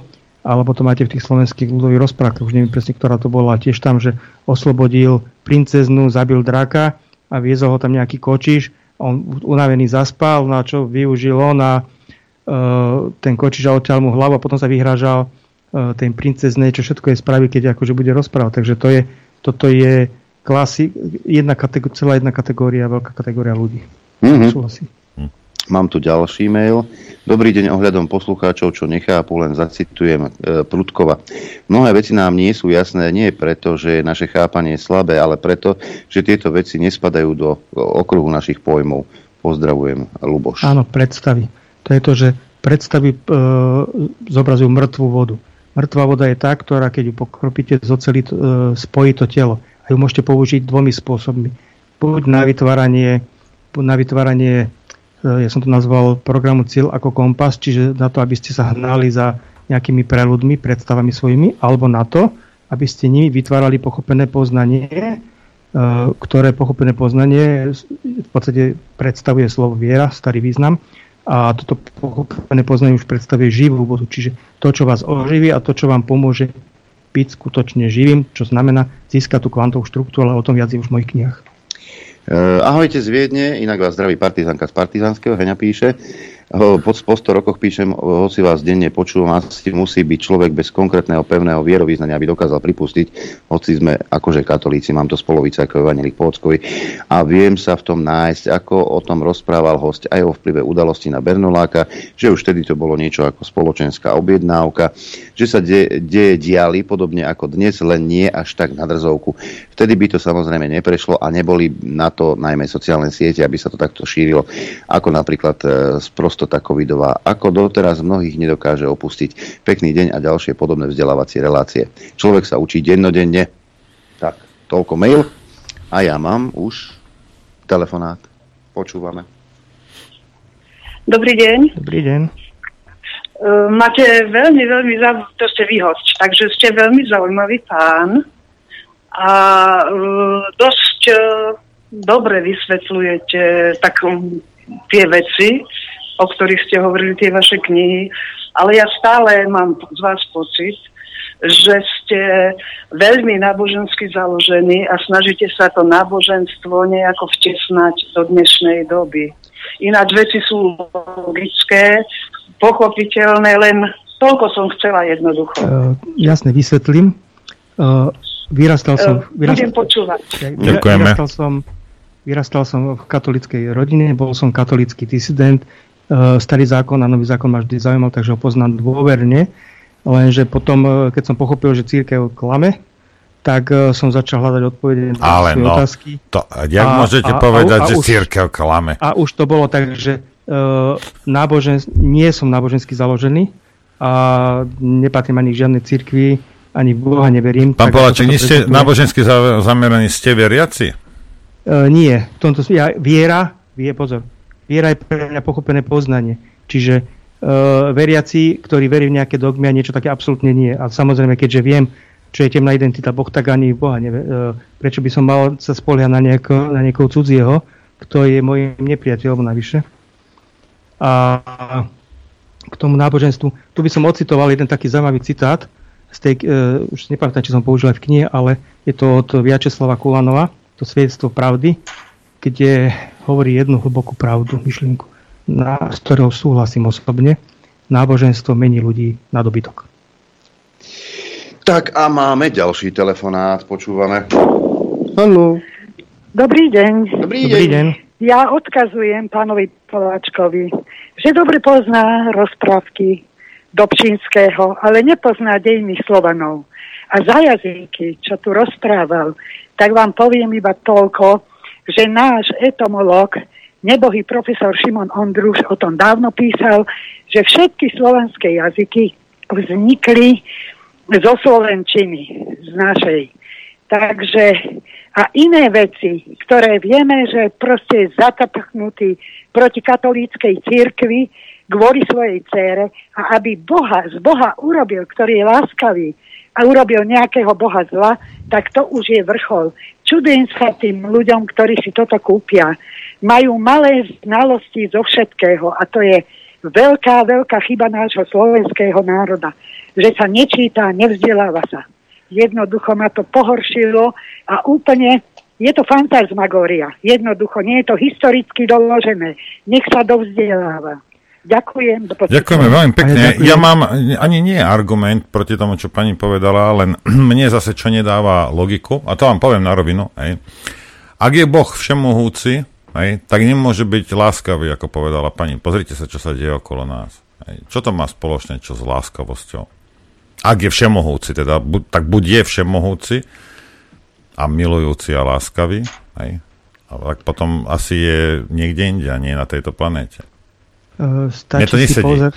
Áno, jasné, stačí si pani odporúčam, keď uh, teda chce čítať, tak aby otvorila starý zákon, prvých 5 kníh Mojžišových a nech ide do radu a uh, Deuteronomium a to je, nájde to tam všade.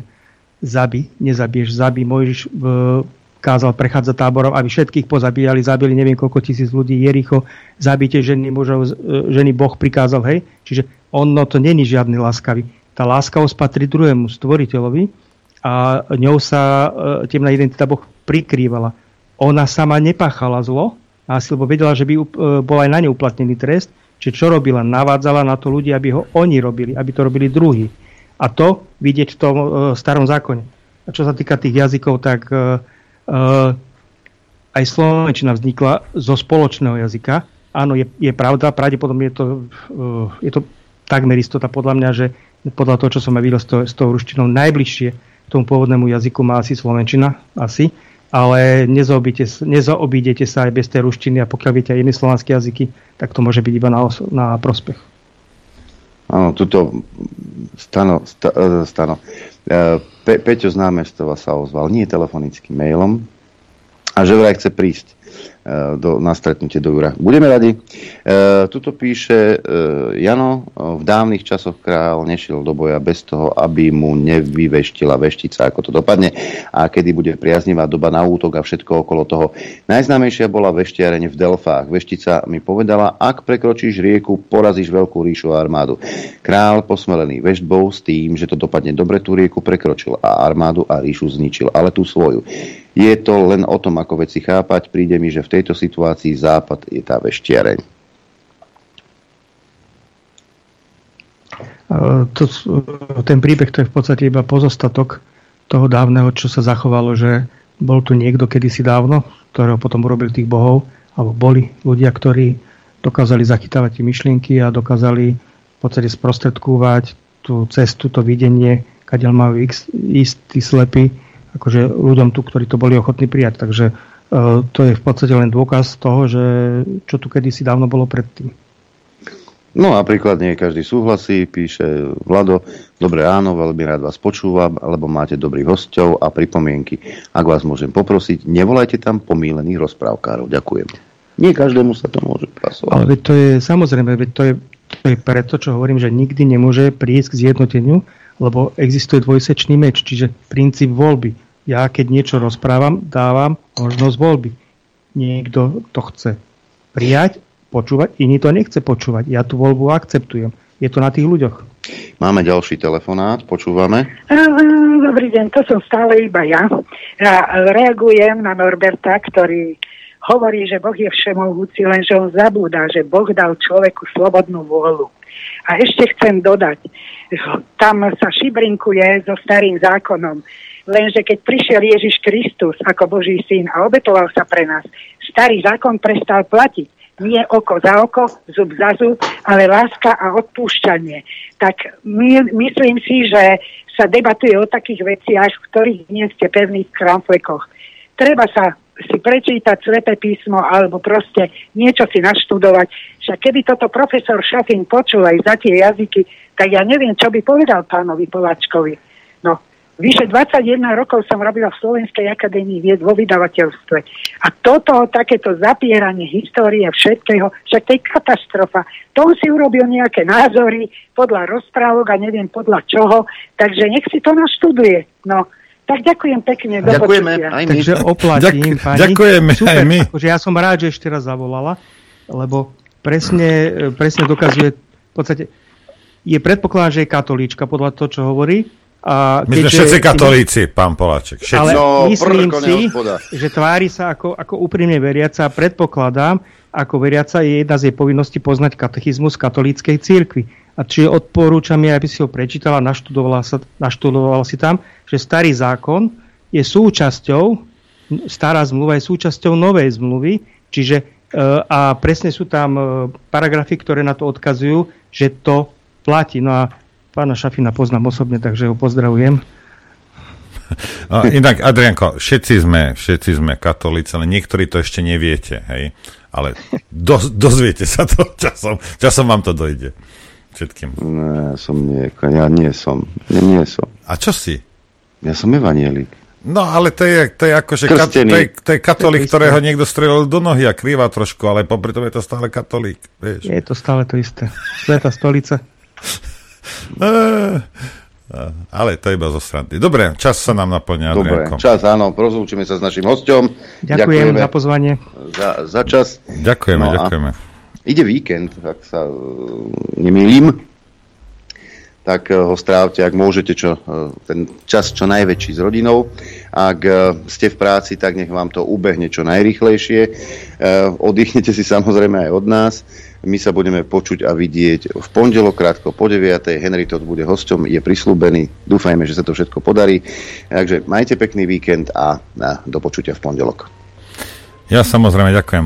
Hostovi, keby ste akože čo ako a mne tu tiež vypisujú ľudia, ale pozrite sa, ja plno veci neviem aj, a, a, a zase na druhej strane som sa toľko razy spal v živote, že veciam som otvorený a nemusím s nimi nutne súhlasiť alebo nejakým spôsobom e, to, to nejakým spôsobom velebiť, ale proste e, treba byť otvorený, otvorený veciam a, a môžeš to samozrejme zhodnotiť a, a zavrhnúť to, veď ako to je v poriadku, veď ak, kde je problém? Čo je problém? Nie je problém.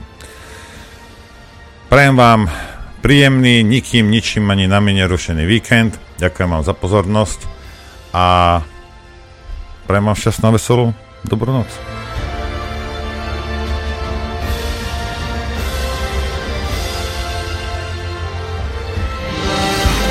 Len vďaka vašim príspevkom sme nezávislí. Nezávislí. Rádio Infovojna.